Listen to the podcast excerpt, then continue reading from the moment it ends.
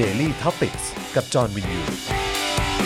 สวัสดีครับ ต้อนรับทุกท่านเข้าสู่ Daily Topics Exclusive วันนี้นะครับ โอ้โห วันนี้เราจะมาอยู่กับพี่ถึกนะครับเอ่อใบตองแห้งนั่นเองนะครับผมนะฮะอ่ะมาแล้วด้วยนะครับ เพราะฉะนั้นทักทายสวัสดีเลยแล้วกันนะครับ สวัสดีครับ ครับ สวัสดีอย่างเป็นทางการอีกครั้งหนึ่ง นะครับ แหม เมื่อกี้เราเอ่อเรา อันนี้ถือว่าเราเจอกันเป็นครั้งที่เท่าไหร่ครับ เราเป็นเป็นครั้งแรกเลยป่ะฮะ เราเคยเจอกัน เราเราเคยเจอกันแวบๆใช่ไหมฮะ เคยเจอกัน พี่ แว ถึ บ รับ ๆ ใช่ไหม แต่ ฮะ ว่า ใช่ไหมฮะ ที่ รับ คุย ผม กันนั่งคุยกันจริงๆ อันนี้ครั้งแรก ขอบพระคุณมากเลยนะครับที่ให้เกียรติมาเอ็กซ์คลูซีฟกันวันนี้กับ Daily Topics ของเรานะครับอาจารย์วิโรธก็เอ่อพอ เป็นเป็นนายหน้าครับ เป็นนายหน้าฮะ ใช่ฮะ หยอดปุ๊บมาเลยเออนะฮะอาจารย์วิโรธก็บอกเดี๋ยวผมบอกทันทีเลยเดี๋ยวผมบอกทันทีเลยนะจะดึงตัวมาให้ได้นะครับ ก็รู้สึกว่าแหมแบบโชคดีจริงๆ วันนี้เราก็จะได้คอนเทนต์ดีๆกันอีกแล้วนะครับผมนะอ่ะใครเข้ามาแล้วนะครับก็ช่วยกดไลค์กดแชร์ด้วยนะครับและใครอยากจะร่วมสนับสนุนให้เรามีกำลังในการผลิตรายการต่อไปได้นะครับก็สามารถสนับสนุนได้ผ่านทางบัญชีกสิกรไทยนะครับ0698 975 539 หรือสแกน QR code ก็ได้ด้วยเหมือนกันนะครับหรือจะสนับสนุนเราแบบรายเดือนนะครับที่ YouTube Membership นะครับกดปุ่มจอยหรือสมัครข้างปุ่ม subscribe ได้เลยนะครับแล้วก็ไปเลือกแพ็กเกจในการสนับสนุนกัน รวมถึงที่ Facebook ก็กดปุ่ม Become a supporter ได้เลยนะครับผมนะฮะอ่ะไหนขอดูคอมเมนต์กันหน่อยดีกว่าว่า มีใครทักทายเข้ามาบ้างนะครับเอ่อ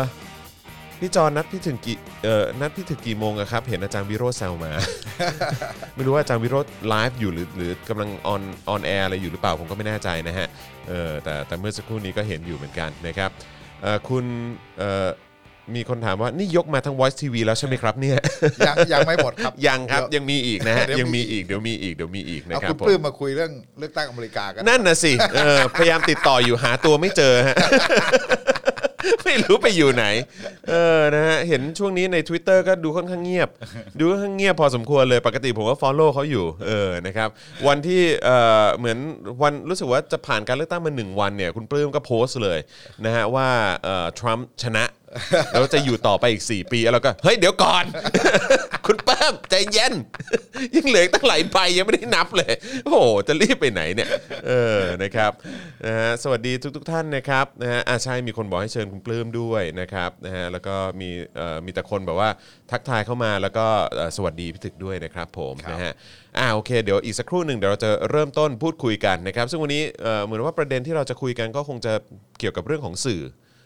ครับ นะฮะตอนนี้สถานการณ์เป็นอย่างไรบ้างใช่ไหมฮะ แล้วก็มุมมองของพี่ถึกเป็นอย่างไรเกี่ยวเกี่ยวกับสื่อไทยตอนนี้ด้วย ครับ อืมครับผมนะฮะเพราะฉะนั้นก็น่าจะมีเรื่องราวหลายอัน ที่ที่ที่น่าจะมาเมาส์กันหน่อยนะครับเออเออบอกว่าพี่ชูวัตรด้วยค่ะเออครับผมเดี๋ยวเดี๋ยวขอขออนุญาตติดต่อก่อนนะ ฮะ อ่าใช่ครับ เป็น Voice TV Cross กับ Spoke Dark ครับนะฮะอ่าโอเคนะครับอ่ะก็ทยอยเข้ามาแล้วนะครับ ก็ย้ำอีกครั้งหนึ่งนะครับ ช่วยกันกดแชร์กันด้วยละกันนะครับ แฟนๆ ของพี่ถึกจะได้มาติดตามที่นี่ด้วยนะครับผมนะฮะเอ่อเมื่อวาน Daily Dose เอ่อคุณปลื้มยังมีหวัง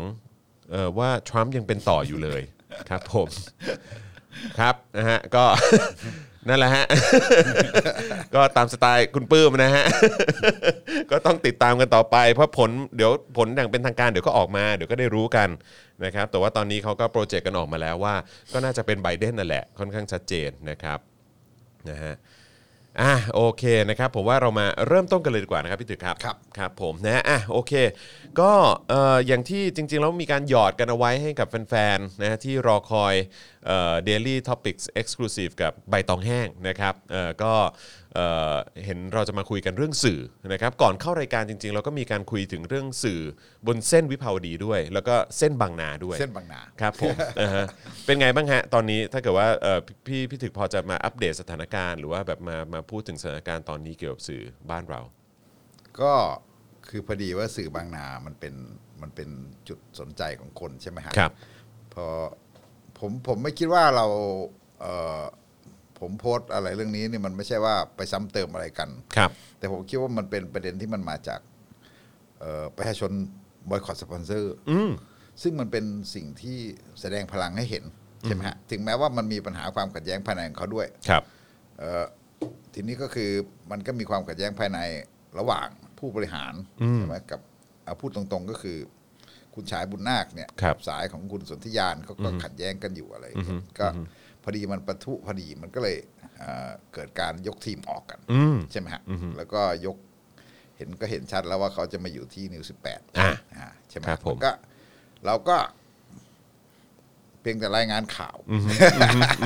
ซึ่งพอดีความจริงเนี่ย คนก็ถามว่าไอ้ยผมไปรู้ลึกมาจากไหน ผมก็บอกว่า จริง ๆ จะบอกว่า ไม่หรอกครับ คนในวงการสื่อก็รู้กันอยู่ แต่ทีนี้ ในความที่เอ่อบางคนเขาก็อาจจะมีความสัมพันธ์ ซึ่งกันและกันกับฝ่ายใดฝ่ายหนึ่ง กับสายใดสายหนึ่ง อะไรต่าง ๆ แบบเนี้ย ซึ่งเขาก็เลยไม่พูดไอเราก็เป็นคนนอก ซึ่งไม่ได้ ไม่ได้อะไรอ่ะ ไม่ได้มีความสัมพันธ์ส่วนตัวอะไรกับสายไหนอยู่แล้ว แล้วก็มีความรู้สึกว่าเรา เราก็ไม่ได้แบบ เอ่อเข้าข้างใครอะไรอยู่แล้วใช่ไหมฮะหมายถึงว่าเราไม่ต้องไปแบบ แต่แน่นอนในจุดยืนทางการเมืองมันเห็นชัดว่าเราเราเราก็รู้สึกว่าฝ่ายหนึ่งเนี่ยเราไม่เห็นด้วยชัดๆ ครับครับ ใช่ไหมแล้วก็ เพราะฉะนั้นเนี่ยไอความที่ผมไม่มีความสัมพันธ์ส่วนตัวผมก็เลย เล่าได้สนุกสนาน มันดีตรงเนี้ยแหละฮะ ไม่ต้องเกรงใจใคร เออมันดีตรงเนี้ยแหละฮะ อืมครับผม เพราะเพราะบอกว่าเออบางคนเขาก็รู้เยอะ รู้เยอะกว่าผมอีกอะไรเงี้ยเออเพราะว่าเขาก็เป็นคนที่อยู่ในเอ่อเครือนั้นเก่าอะไรอย่าง ครับผม เงี้ยใช่ไห ค ม รับผม เขาก็รู้จักคนนั้นก็รู้จักคนนี้ข่าวมันปิดไม่มิดนะฮะ อืมอืม แต่ว่าไอ้ไอ้เราเนี่ยเอ่อเพียงแต่เขาเนี่ยเขาจะมีความสัมพันธ์กับคนนั้นคนนี้เขาก็อาจจะเงียบๆอะไรเงี้ยเราก็เลยเป็นฝ่ายที่พูดแทนเพราะได้ยินมา ซึ่งตอนนี้มันคือข้างในนี่ถือว่าเขาปั่นมันมันค่อนข้างปั่นป่วนไหมฮะ กับการที่มีการยกทีมออกกันขนาดนั้น คือหมายถึงว่าที่ทางเนชั่นนะฮะคือแบบว่าคือแบบนี้คือเขาค่อนข้างสุดไหมได้รับผลกระทบพอสมควรไหมกับการที่จะผลิตรายการแล้วก็ผลิตแบบข่าวอะไรกันต่อไป เออผมว่ากระทบทั้งสองฝ่ายใช่ไหมฮะฝ่ายฝ่ายเนชั่นเขาก็คงจะแบบคือแน่นอนเราก็ต้องเข้าใจว่าคนดูเดิมของเขาเนี่ยก็คือเอ่อพวกอะไรอ่ะเอาพูดตรงๆเลยนะสลิมใช่ไหม ครับ ผม ตรงๆได้เลยฮะ ตรงๆเลย ในรายการนี้จัดเต็มได้เลยครับ เขาก็ ครับ กดรีโมทหนีทันที ผมไม่รู้ว่ามันจะ 70%ของคนดูในชาติหรือว่าหรือว่ามากกว่านั้น ครับผม ใช่ไหมฮะมันก็กดกดหนีทันทีที่นี้ เพราะฉะนั้นแน่นอนไอ้ที่เคยแบนสปอนเซอร์เนี่ยแล้วคุณหาสปอนเซอร์ใหม่เนี่ย มันก็ลำบากใช่ไหมแล้วเขาจะไปตั้งฐานการผลิตยังไงว่าเอ่อคุณอดิศักดิ์เขาก็อยากจะเป็นที่เข้าไปบริหารใหม่เขาก็อยากจะเป็นองค์กรสื่อมืออาชีพแต่ทีนี้โดยความสัมพันธ์ของคุณชาย กับทางฝ่ายรัฐทางกับอะไรต่างๆนี่กับความรู้สึกเอ่อถูก I.O. โจมตีด้วยใช่ไหมฮะว่าเนี่ยคุณอดิศักดิ์นี่เข้าข้างม็อบเชียร์ธนาธรอะไรเงี้ยตอนหลังก็เขาเขาแซวกันว่าก็คือภาษาที่เขาแซวกันก็คือ คุณอดิศักดิ์นี่เป็นควายส้มล้มเจ้าไปแล้วอะไร นั่นไง เออใช่ไหมฮะ ครับ แล้ว ผม ก็เอ่อคุณฉายเขาก็ต้องพยายามระมัดระวังแบบไม่ให้ไม่ให้คนว่าอย่างนั้นเขาก็ไปดึงบอร์ดมามีพลเอกวัฒนชัยมีอดีตราชองครักษ์ใช่ไหมฮะ ครับผม เอ่อพลเอกวชัยก็คือเป็นเพื่อนสนิทของเอ่อท่านประธานของมนตรี ครับผม ใช่ไหมคุณชายเขาก็ต้องทำอย่างนี้ พอทำอย่างนี้ปุ๊บเนี่ยใช่ไหมฮะก็ผมก็ไม่รู้ว่าคุณอริศักดิ์แกจะเดินแนวไหนทำข่าวบันเทิงเหรอ อืมนั่นน่ะสิ ฮะ อืมลำบากนะ ลำบากครับ อืมลำบากนะฮะ หรือทำข่าวธุรกิจอะไรอย่างเงี้ย ขุนพลเดิมก็ไม่ค่อยมีเพราะว่าขุนพลเดิมของฝ่ายเนชั่นของของเนชั่นอะเนชั่นเก่าอะก็ไป เรียกว่าไปได้ดิบได้ดีกันหมดแล้ว ไปอยู่เวิร์กพอยต์ไปอยู่ไทยรัฐ ไปอยู่เอ่อปีพีทีวีอะไรเงี้ยใช่ไหม กระจายกันไปหมดเลย กระจายกันไปหมดละ อืมอืมอืม แล้วพวกนี้ก็ไปเป็นเหมือนก็เป็นแบบบกข่าวพอข่าวอะไรต่างๆฝ่ายข่าว ก็ไม่กลับแล้ว อืมเพราะเขาก็ถือว่าเติบโตกันไปหมดแล้วอะ เติบโตไปหมดแล้ว ครับ ใช่ไหมฮะทีนี้เพราะฉะนั้นเนี่ยไอ้งานที่จะกอบกู้เนชั่นเนี่ยมันเป็นเรื่องยากมาก เป็นเรื่องยากมาก ใช้คำว่ายากมากเลย นะ โอ้โห ยากจริง จะไปทางไหนฮะเอาทิศทางยังไม่ชัดเลยใช่ไหมไอ้การกอบกู้เนชั่นก็ยากมาก ๆ ครับ ส่วนอีกฝั่งหนึงก็คือฝั่งเอ่อฝั่งที่เขาออกมาที่นำโดยคุณกนกโดยอะไรต่างๆที่ ก็เข้าใจว่าคุณสนธยานก็คงไปตั้งบริษัทเป็นลักษณะของการตั้งบริษัทคุณสนธยานคุณชัดชัยผู้โกกหวายต่างๆเนี่ยของทีมทีนิวอะไรพวกเนี้ย ครับ ก็คงไปตั้งบริษัทมันก็จะเข้าสู่นิวสิบแปดในลักษณะของผมเข้าใจว่า time sharing มันเป็นกติกาทั่วไปของของของการทำทีวีใช่ไหมคือ time sharing ก็คือเอ่อเอาเวลามาทำรายการนี่หนึ่งชั่วโมง สมมติรายการคุณกนกเอ่อทางบริษัทนี้ก็จะเป็นคนที่รับผิดชอบทุกอย่างเรื่องการคอนเทนต์เรื่องทีมงานเรื่องอะไรต่างๆใช่ไหมฮะอะไรแบบนี้ทั้งหมดเนี่ยอาจจะอาจจะขอใช้ทีมงานกันบ้างก็ได้ แต่ว่ามันก็จะมีค่าใช้จ่ายมีอะไรต่างๆแต่มันเขารับผิดชอบเรื่องการผลิต อืม รับผิดชอบเรื่องการผลิตหมด ใช่ไหมแล้วก็ใช้เวลาของดิวทีวีแล้วก็ time sharing ก็คือคนละครึ่งเอ่อมีเวลาโฆษณา 10 นาที เอาไปคนละห้า เอาไปคนละห้าไปหาโฆษณาเอาใช่ไหมฮะทีนี้เราไม่พูดถึงว่าจะโดนแบนสปอนเซอร์อีกหรือเปล่า นั่นน่ะ สิ ใช่ แต่ เพราะ ว่าแต่ว่าเอาแค่ไม่แบนนะ อ่าฮะ ก็เหนื่อยครับ อืม ธุรกิจในปัจจุบันนี้คือธุรกิจ ลำบาก สื่อในปัจจุบันนี้มันลำบากอยู่แล้วค ใช่ รับใช่ไหมฮะ ใช่ฮะ อืม แล้วเขาก็อาจจะต้องขออะไรอ่ะ ขอบริจาคมั้ง อืม ใช่ไหมขอบริจาคมั้งอ่ะอะไรแบบเนี้ย อาจจะต้องใช้อาจจะต้องใช้เขาเรียกว่าโมเดลนี้ ครับ เพราะว่าเราดูแล้วจริง ๆ แม้แต่ที่เขาอยู่กันในเนชั่นเดิมไม่มีการแบนสปอนเซอร์ ผมก็ไม่เชื่อว่าคุณชายเขาได้กำไร อืม ผมก็ไม่เชื่อว่าเนชั่นได้กำไร อืม ตัวเลขมันก็ขาดทุนมันก็มันก็มาตลอดใช่ไหมเพราะว่าไอ้ความเปลี่ยนแปลงที่มีจนกระทั่งปลดคนต้องอะไรต่างๆเขาทำมาเยอะแล้วใช่ไหมแม้นเนี่ยเอ่อความเปลี่ยนแปลงของวงการสื่อนี่มันเร็วมากเพราะฉะนั้นมันก็มันดิสลอฟจนกระทั่งแบบเขาก็ต้องปลดคนต้องอะไรไปหมดไปเยอะแล้วอะไรอย่างเงี้ยใช่ไหมฮะเพราะฉะนั้นมันไม่ได้แปลว่าตอนที่เขายังไม่โดนแบนสปอนเซอร์นี่เขากำไรเพียงแต่ว่าเอ่อเขาสายป่านยาวใช่ไหมฮะอะไรต่างๆนี่เขาก็พยายามพยุงอยู่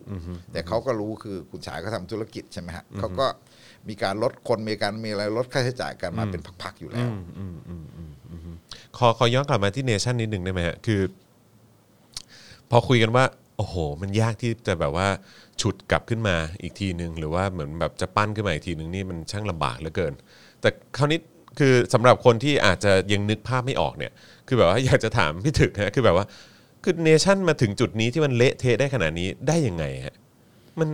คืออันนี้คือนับตั้งแต่ตอนที่คุณฉายเข้ามาเลยหรือเปล่าอันนั้นคือเป็นคือเป็นเป็นช่วงเวลาของการที่นับถอยหลังสู่ความพินาศแบบเนี้ย แล้วจริง ๆ เราก็ต้องบอกว่ามันตั้งแต่ปี 49 มั้ง ตั้งแต่การรัฐประหารเหรอฮะ 49ตั้งแต่ไม่ตั้งแต่ตอนที่เนชั่นเขา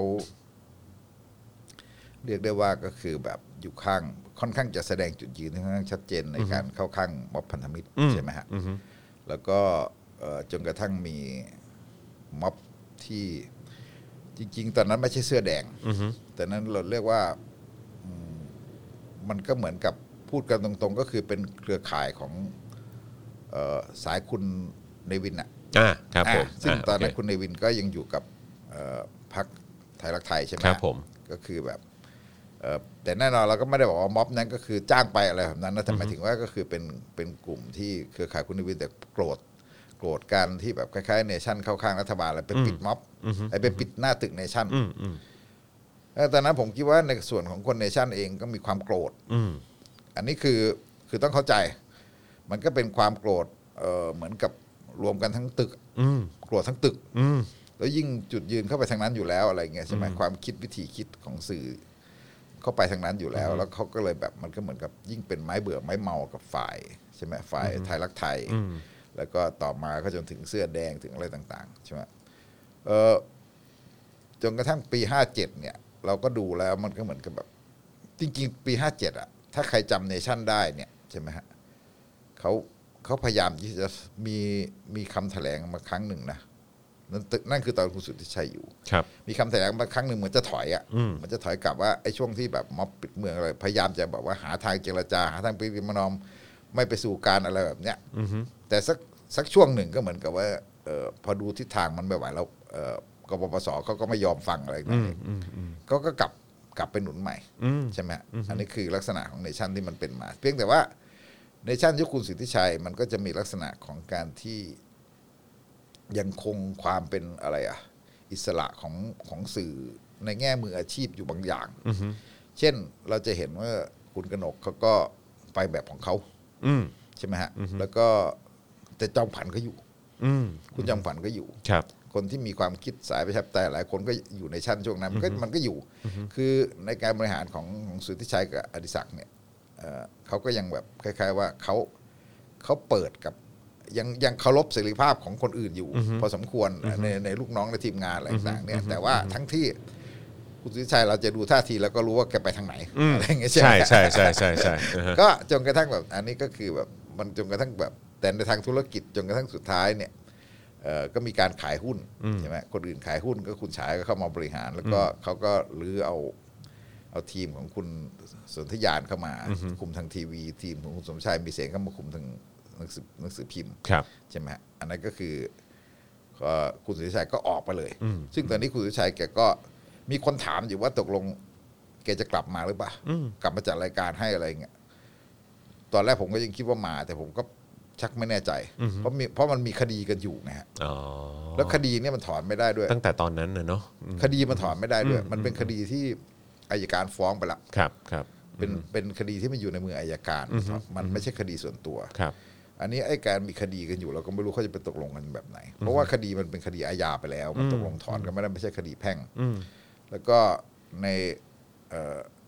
มันก็เหมือนกับ แต่ว่ามันก็เหมือนกับประนีประนอมกันว่าคุณอดิศักดิ์กลับมา เพราะว่าคุณสุริชัยก็ยังถือคุณอยู่ส่วนหนึ่งใช่ไหมฮะเออก็เอ่อเพียงแต่ว่า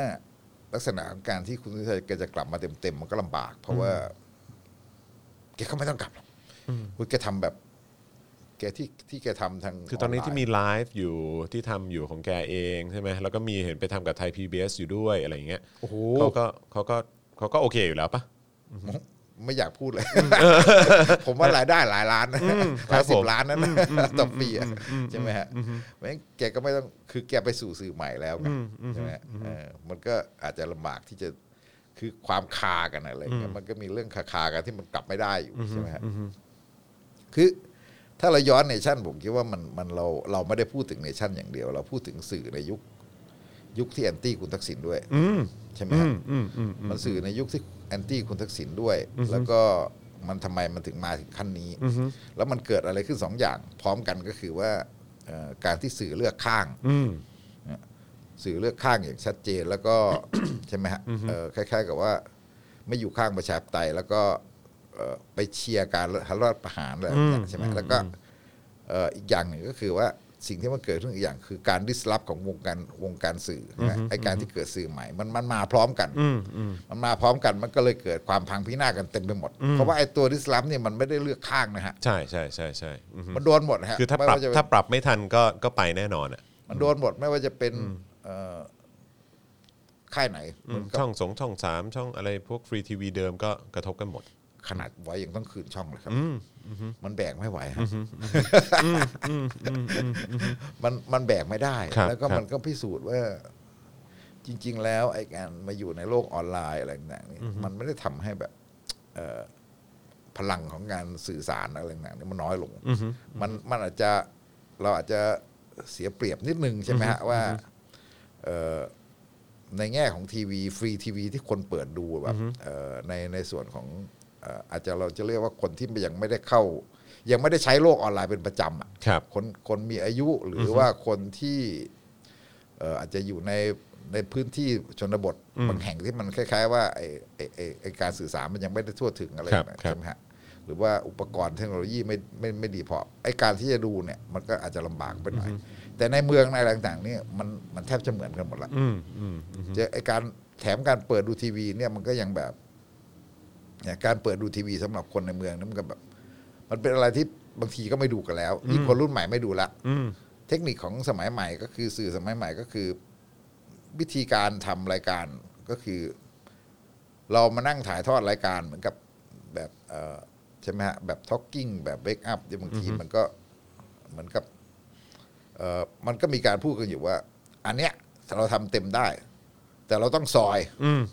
เราต้องซอย ซอยอะไรให้มันเหลือห้านาทีสิบนาทีอะไรต่างๆนี่ไม่เกินสิบนาที เพื่อให้คนดูเร็วเขาไม่มีเวลาดูอ่าไม่ให้คนดูเร็วอะไรอย่างนี้มันอันนี้มันเป็นกันหมดมันไอไอความดิสลอฟเนี่ยมันกินหมดทุกช่องยกเว้นไอการที่แบบเหลือแต่คนที่แบบเอ่อดูละครหลังข่าว คือยังไงก็ต้องติดตาม ใช่ ผมก็คิดว่าไอ้เนี้ยมันทำให้เกิดการเปลี่ยนแปลงมากในวงการสื่อทั้งด้านดีด้านแย่อะไรเนี่ยใช่ไหมฮะแล้วก็มันก็มีทั้งด้านดีในแง่ที่ว่าสื่อมันสื่ออย่างเราใช่ไหมฮะอย่างสปอคดาอย่างอะไรเนี่ยมัน ไม่ต้องลงทุนอะไรมากเลยใช่ไหมฮะไม่ต้องลงทุนอะไรมากเลยก็เผยแพร่ความคิดเผยแพร่ความเห็นอะไรได้อะไรแบบเนี่ยใช่ไหมในขณะที่การทำทีวีเนี่ยโอ้โหมัน เยอะมาก มัน นะ มหาศาลนะครับ ไอ้พวกสัญญาณดาวธงดาวเทียมอะไรต่างๆก็แบบโอ้ โหเท่าไหร่ก็ไม่รู้อุปกรณ์อะไรต่างๆ ที่ผมเห็นแบบว่าอย่างอุปกรณ์ที่ voice เองเนี่ยก็ต้องใช้แบบสำหรับเวลาออกไปถ่ายทอดสดอะไรอย่างเงี้ยก็ก็ไม่ใช่ถูกนะเออราคานี่แบบแพงนะเป็นแสนเป็นล้านนะอืม แทบจะจอดไว้เลยฮะ เออครับ รถ ผม รถโมบายอะไรพวกเนี้ยคือรถคือ คือพวกเนี้ยมันมันกลายเป็นมันไม่ค่อยจำเป็นละ ครับ ใช่ไหมฮะมันก็เหมือนกับยุคสมัยหนึ่ง ผมทำผมทำหนังสือพิมพ์เอ้ยผมทำเอ่อไม่ใช่ทำหนังสือพิมพ์ทำเคยทำสำนักพิมพ์ทำโรงพิมพ์เลย ครับ พวกนั้น ผม สมัยสักปีสองศูนย์กว่าสามศูนย์อะไรอย่างเงี้ยเออ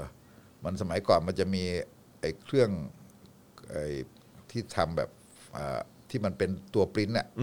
ตัวปริ้นท์ตัวออกมาแล้วก็ทำอาร์ตเวิร์กแล้วก็เราก็เอาไปเอาไปแปะกันอะ อืมอืม เอ่อเราเรียกว่าคอมพิวกราฟิกหรือไง ครับ ไม่ใช่ไม่ใช่ไม่ใช่ computer จำไม่ได้ละแต่หมายถึงว่าไอ้ที่แต่ก่อนเราต้องเราต้องพิมพ์ออกมาก่อนแล้วเรามาแปะทำอาร์ตเบิร์ อ๋ ก อ อะ โอเคอือฮึ เครื่องตัวเป็นล้านล้านๆกันอะ หุย แล้ว วางทิ้งฮะ โอ้โห จอดทิ้งเลย ตอนที่มันกลายเป็นว่าคุณสามารถที่จะทำยิงลงฟิล์มได้แล้วก็แบบคือ จัดหน้าจัดอะไรต่างๆเนี่ยนะฮะก็ คือพอเทคโนโลยีใหม่มาปุ๊บอันนั้น มันพังไปเลย พังเลย มันพังไปเลยอย่างเงี้ย เพราะฉะนั้นปัจจุบันเนี่ยก็คือ ทีวีมันก็คือแบบมันก็เหลือแค่อยู่กันได้ไม่กี่ช่องอยู่ได้ไม่กี่ช่องแต่แต่สิ่งที่มันเกิดขึ้นอีกด้านหนึ่งมันก็คือว่า มันก็กลายเป็นว่า ไอคนที่มันมาทำทีวีได้เนี่ย มันก็จะ เออมันเหลือแต่คล้าย ๆ กับว่า มันเหลือมืออาชีพอยู่ไม่กี่ช่อง อืม ที่เหลือมันคือ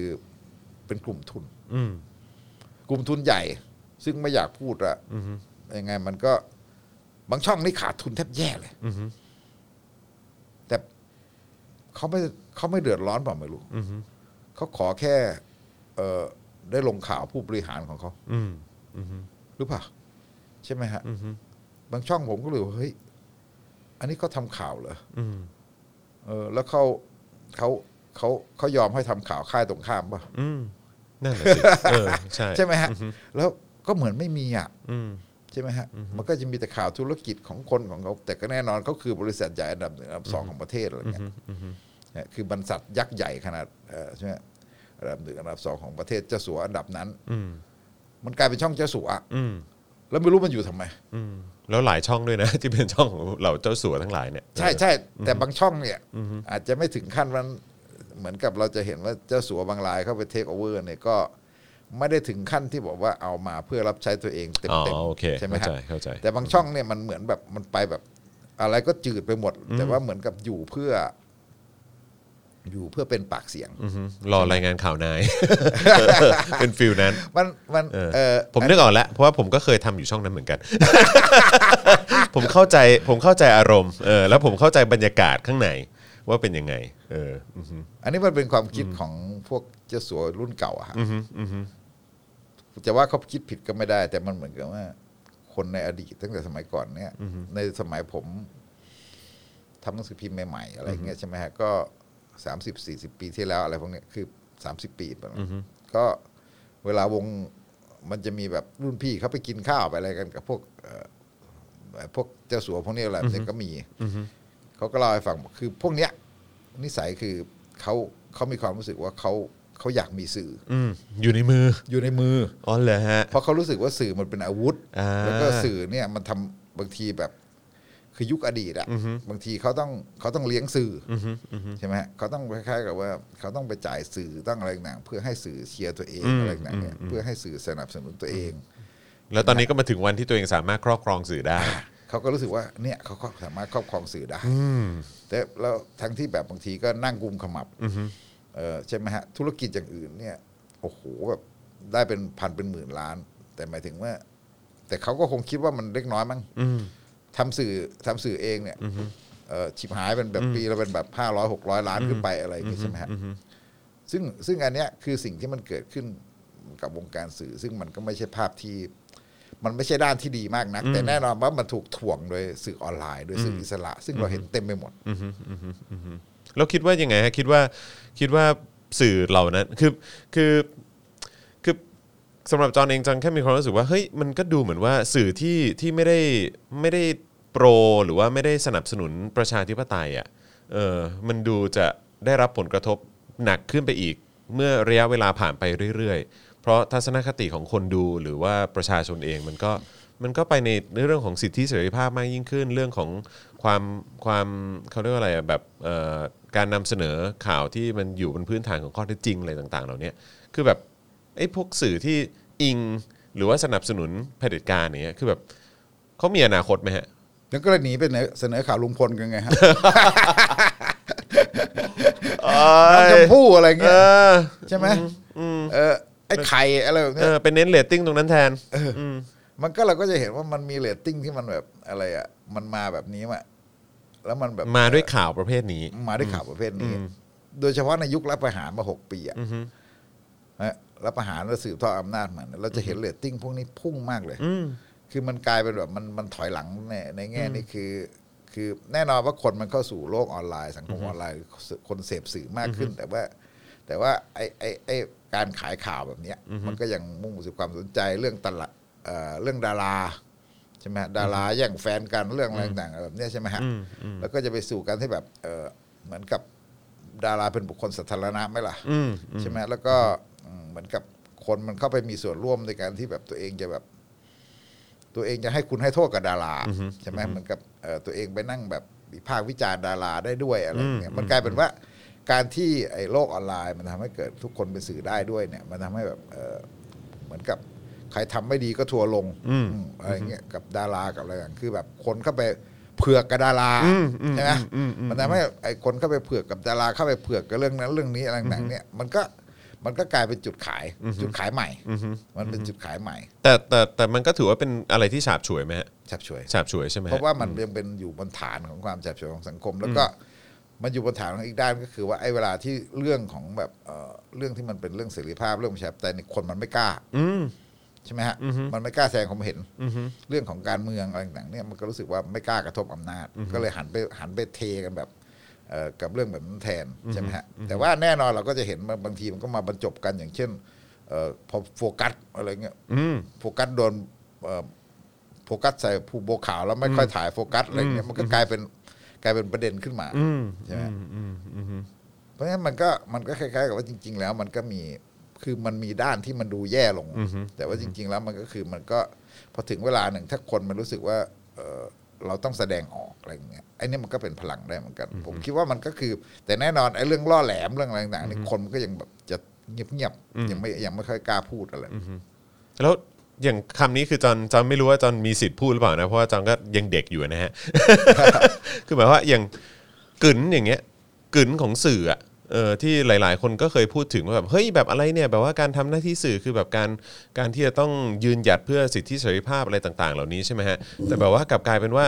คือเราเราเราไม่เห็นสิ่งเหล่านี้เกิดขึ้นมาพักใหญ่แล้ว โดยเฉพาะในยุคสมัยของของประยุทธ์จันทร์โอชา และพรรคพวกที่เข้ามายึดอำนาจเนี่ยคือแบบว่าคือ เรามีความรู้สึกว่าคือสื่อเองก็คือผมผมเข้าใจว่ามันมีเรื่องของกฎหมาย มันมีเรื่องของพรกฉุกเฉินมันมีเรื่องของอำนาจของเผด็จการที่ที่เข้ามากดดันอะไรอย่างนี้ด้วยแต่ว่า คือรู้สึกว่าสิ่งที่หายไปแล้วเราก็ไม่ค่อยเห็นจากสื่อไทยก็คือเรื่องของกึ่นน่ะในในในมุมของในมุมมองของพี่ถึกคิดว่ายังไงฮะหรือว่าถึงมีกึ่นแต่มันสู้สู้อำนาจกฎหมายหรืออำนาจเผด็จการมันก็คงสู้ไม่ได้อะ เออผมว่าสื่อมันไม่ได้เป็นแถวหน้า อะไรแบบนั้นไปแล้วนะเราจะเรียกร้องให้สื่อเป็นแถวหน้าในโลกยุคปัจจุบันแบบไอ้กึนกึนระดับ ระดับต้นๆเนี่ยมันมันไม่เหมือนอดีตอ่ะมันไม่เหมือนยุคสมัยแบบ เอออะไรอ่ะ สมัยกุหลาบสายประดิษฐ์อิสลาอมันตะกุลมันไม่ใช่แล้วอ่ะใช่ไหมฮะ แล้วก็คือ แล้วนับวันมันก็จะเป็นอย่างนั้นไปเรื่อยๆ มันไม่ได้บอกว่าคนที่มาทำสื่อนี่คือ คือคนที่ท็อปอะไรแบบนี้ใช่ไหมฮะเหมือนกับสมัยหนึ่งแม้แต่การเรียนนิเทศมันก็ไปทางไปทางโฆษณา มันไม่ได้มาทาง ใช่ มันไม่ได้มาทางสาย สื่อหนังสือพิมพ์ เข้า ที ใจ วีอะไรอย่าเข้างงี้ ใจ ใช่ไหมฮะ เออครับ มันก็เหมือนกับเพราะฉะนั้นเนี่ยเอ่อในแง่นี้มันก็ไม่ได้บอกว่าสื่อเนี่ย มันจะเป็นบุคคลระดับท็อปเป็นแต่แต่แต่ก่อนเนี่ย สื่อเป็นคนที่มีโอกาสได้แสดงออกมากที่สุดใช่ไหมฮะทีนี้แต่ว่ายุคปัจจุบันเนี่ยพอมันอยู่ในโลกออนไลน์เนี่ยทุกคนมันมีโอกาสแสดงออกได้เต็มไปหมดเพราะฉะนั้นเราก็จะเห็นว่าจริง ๆ แล้ว เอ่อ เหมือนกับถ้าคุณเป็นคอลัมนิสต์หนังสือพิมพ์ แต่ว่าเวลาคุณโพสเฟซบุ๊กกลับไม่มีคนสนใจอ่ะ อืมอืม ใช่ไหมมันเหมือนกับว่าคุณหายไปแล้วอะแต่คุณยังเขียนหนังสือเขียนคอลัมน์นิดหนังสือพิมพ์ได้ไงใช่ไหมฮะขอโทษทีผมยังคิดว่า ผมก็ใกล้แล้ว เฮ้ยจริงเหรอ เอ้า เอาแต่ก็เห็นแอคทีฟในออนไลน์จะตา ใช่ ย ใช่ใช่ใช่แต่ผมมีความรู้สึก ว่าไอ้ไอ้คนรุ่นหลังหรืออะไรต่างๆเนี่ยเขาเขาบางทีเราก็เฉียบคมมากกว่า เยอะเลย เวลาเราไปดูที่เขาโพสต์เขาอะไรต่างๆใช่ไหมฮะคนที่แบบอะไรต่างๆเนี่ยเพราะฉะนั้นเนี่ย มันมีคนที่มันแบบมีความคิดดีๆอะไรต่างๆขึ้นมามากมายในโลกออนไลน์ใช่ไหมขอโทษทีเวลาผมเขียนบางทีเขียนหนังสือบางทีผมก็ไปหาเอา อืม แบบเนี้ยแล้วเฮ้ยเอ่อเอ่อไอเดียอย่างงี้โอเคอะไรเงี้ยผมก็เออแน่นอนไม่ถึงกับก๊อปแต่ก็คือเรารู้ว่าอันเนี้ยโอเค อันนี้เราได้ไอเดียได้อะไรต่างๆเงี้ยเราก็หาไอเดียจากโลกออนไลน์นั่นแหละบางทีเราคิดไม่ทันหรอก ใช่ไหมฮะเพราะฉะนั้นเนี่ยเราก็จะได้เห็นอะไรต่างๆ ที่มันเฉียบคมพวกเนี้ยมันเกิดขึ้นเพราะฉะนั้นไอ้ความที่แบบว่าสื่อมันจะแบบว่าสมัยก่อนที่มันเหมือนกับเขาบอกว่าอะไรนะ สื่อเป็นตะเกียง อืม มันไม่ใช่ละอืมมันมันเป็นไปได้ยากแล้วมันไม่ใช่ยุคในอดีตแล้วก็ผมคิดว่ามันก็คือความช่วงช่วงเวลาของของช่วงประมาณ ตั้งแต่เชื่อมต่อยุคคุณทักษิณถึงยุครัฐประหารด้วยที่มันทำให้สื่อมันเสื่อมมาก อืม คือมันมีความมันมีความเลือกข้างตรงที่แบบคล้ายๆกับว่าเอ่อคล้ายเอาเอาความเอาความเกลียดคุณทักษิณ อืม ใช่ไหมฮะในแง่ของอย่างที่ คือคือสื่อเนี่ย คุณทักษิณนี่เป็นบุคลิกที่สื่อเกลียดมากที่สุดเลยนะเพราะว่าแบบเอ่อเอ่อคล้ายๆกับว่า ปากอะไรแบบเนี่ยปากแกอะไรต่างๆเนี่ยการโต้ตอบการอะไรต่างๆแล้วก็การไม่ค่อยให้เกียรติอะไรต่างๆไม่ค่อยแบบเนี้ยคือเหมือนแกไม่ไม่ใช่ไม่ให้เกียรติแกเรียกว่า ไม่ยี่หละ อืม อืมไม่ยี่หละอะไรต่างๆเนี่ย แล้วก็ ไม่ได้แคร์มาก เออไม่แคร์อะไรเงี้ยมันก็คือทำให้สื่อทั้งหลายเนี่ย ไม่ชอบคุณทักษิณหรอก ม นะแล้วก็แน่นอนมันก็มีด้านของความที่ในช่วงหนึ่งมันก็มีช่วงท้ายๆมันก็มีลักษณะของอำนาจนิยมมีอะไรต่างๆมีปัญหาที่คนสงสัยเรื่องไม่ชอบมาพากลเรื่องอะไรต่างๆมันก็มีเยอะใช่ไหมฮะมันก็ไม่ได้บอกว่ารัฐบาลมันเป็นรัฐบาลที่อะไรแบบนั้นคือ แต่แน่นอนว่าพอถึงตอนที่ ไอ้สื่อไปคล้ายๆกับว่าทำให้แบบหนุนและประหารเลยเนี่ย อันนี้คือ อันนี้คือส่วนที่มันแบบมันถลำไปแบบอย่างน่าเกลียดมากใช่ไหมฮะ ดูตกต่ำไปมากเลย มัน แหละ ตกต่ำแล้วก็เอ่อถึงขั้นที่บอกว่าตอนนั้นก็คือ สมาคมสื่อก็ส่งคนไปเป็น เออไม่ใช่ส่งคน นายกสมาคมสื่อก็ได้เป็นได้เป็นอะไรอะได้เป็นสนช อืม คุณสมชายแสวงการนี่ไง กับคุณบัญญัติทัศนียเวทอ่าเรียกใครคนผมจำไม่ได้ แต่ว่าหมายถึงว่าอันนั้นคือสมชายนี่เข้าไปในฐานะของนายกสมาคมวิทยุโทรทัศน์อ่าคุณบัญญัติเนี่ยสมาสภาการหนังสือพิมพ์ใช่ไหมอ่าเพราะฉะนั้นเนี่ยก็คื ไม่ อ อยากเชื่อเลยนะว่าคนอย่างสมชายแสวงการอ่ะแล้วจนทุกวันเนี้ยเข้าใจไหมคือเห็นออกสื่อหรือให้สัมภาษณ์หรือพูดเรื่องอะไรก็ตาม คือแบบอื้อหือควานหาอยู่ ผมควานหาอยู่ กระดูกสันหลังเนี่ย อยู่ไหนเนี่ย แบบงงมากพี่ถึกแบบอะไรอ่ะคนอย่างงี้พูดพูดอะไรออกมาแต่ละอย่างนี่แบบ อื้อหือ เขาเป็นอย่างนั้น ตั้งแต่ปี 49 ตั้งแต่อะไร คือ เออสมชายสมชายสนธิยานเนี่ย ผมเคยอยู่กับเขานะ ฮะ แล้วเป็นไงฮะ ก็ คือ ก็ก็ทุกวันนี้ก็เลยไม่ได้อยู่ด้วยกันไง เอ่อตอนนั้นเนี่ยทำข่าวทำหนังสือพิมพ์แนวหน้ากัน ใช่ไหมฮะ แล้วก็จนกระทั่งเอ่อจนกระทั่งปีสามห้า อืม พฤษภาสามห้า ครับ ใช่ไหมก็ เรียกว่าเราก็ค่อนข้างจะแข็งข้ออ อืมฮึ กับเจ้าของเขา ครับ ใช่ไหมก็คือ แข็งข้อกับเจ้าของเขาแล้วก็คือซัดเต็มเหนียว อืม ก็ซัดกับรสชตอนนั้นเต็มเหนียว ครับ นะแล้วก็จนกระทั่งแบบคุณสุจินดาลาออก ครับ อะไรต่างๆเนี่ยก็คือแล้วก็มีการปลดพบอเราทัพมีอะไรต่างๆตอนคุณอนันต์ขึ้นมารอบสองเสร็จ ก็ยกทีมออก อืม ก็ยกทีมออก แล้วก็ ไปอยู่ไหน ก็ก็ไปอยู่ไอเอ็น อืม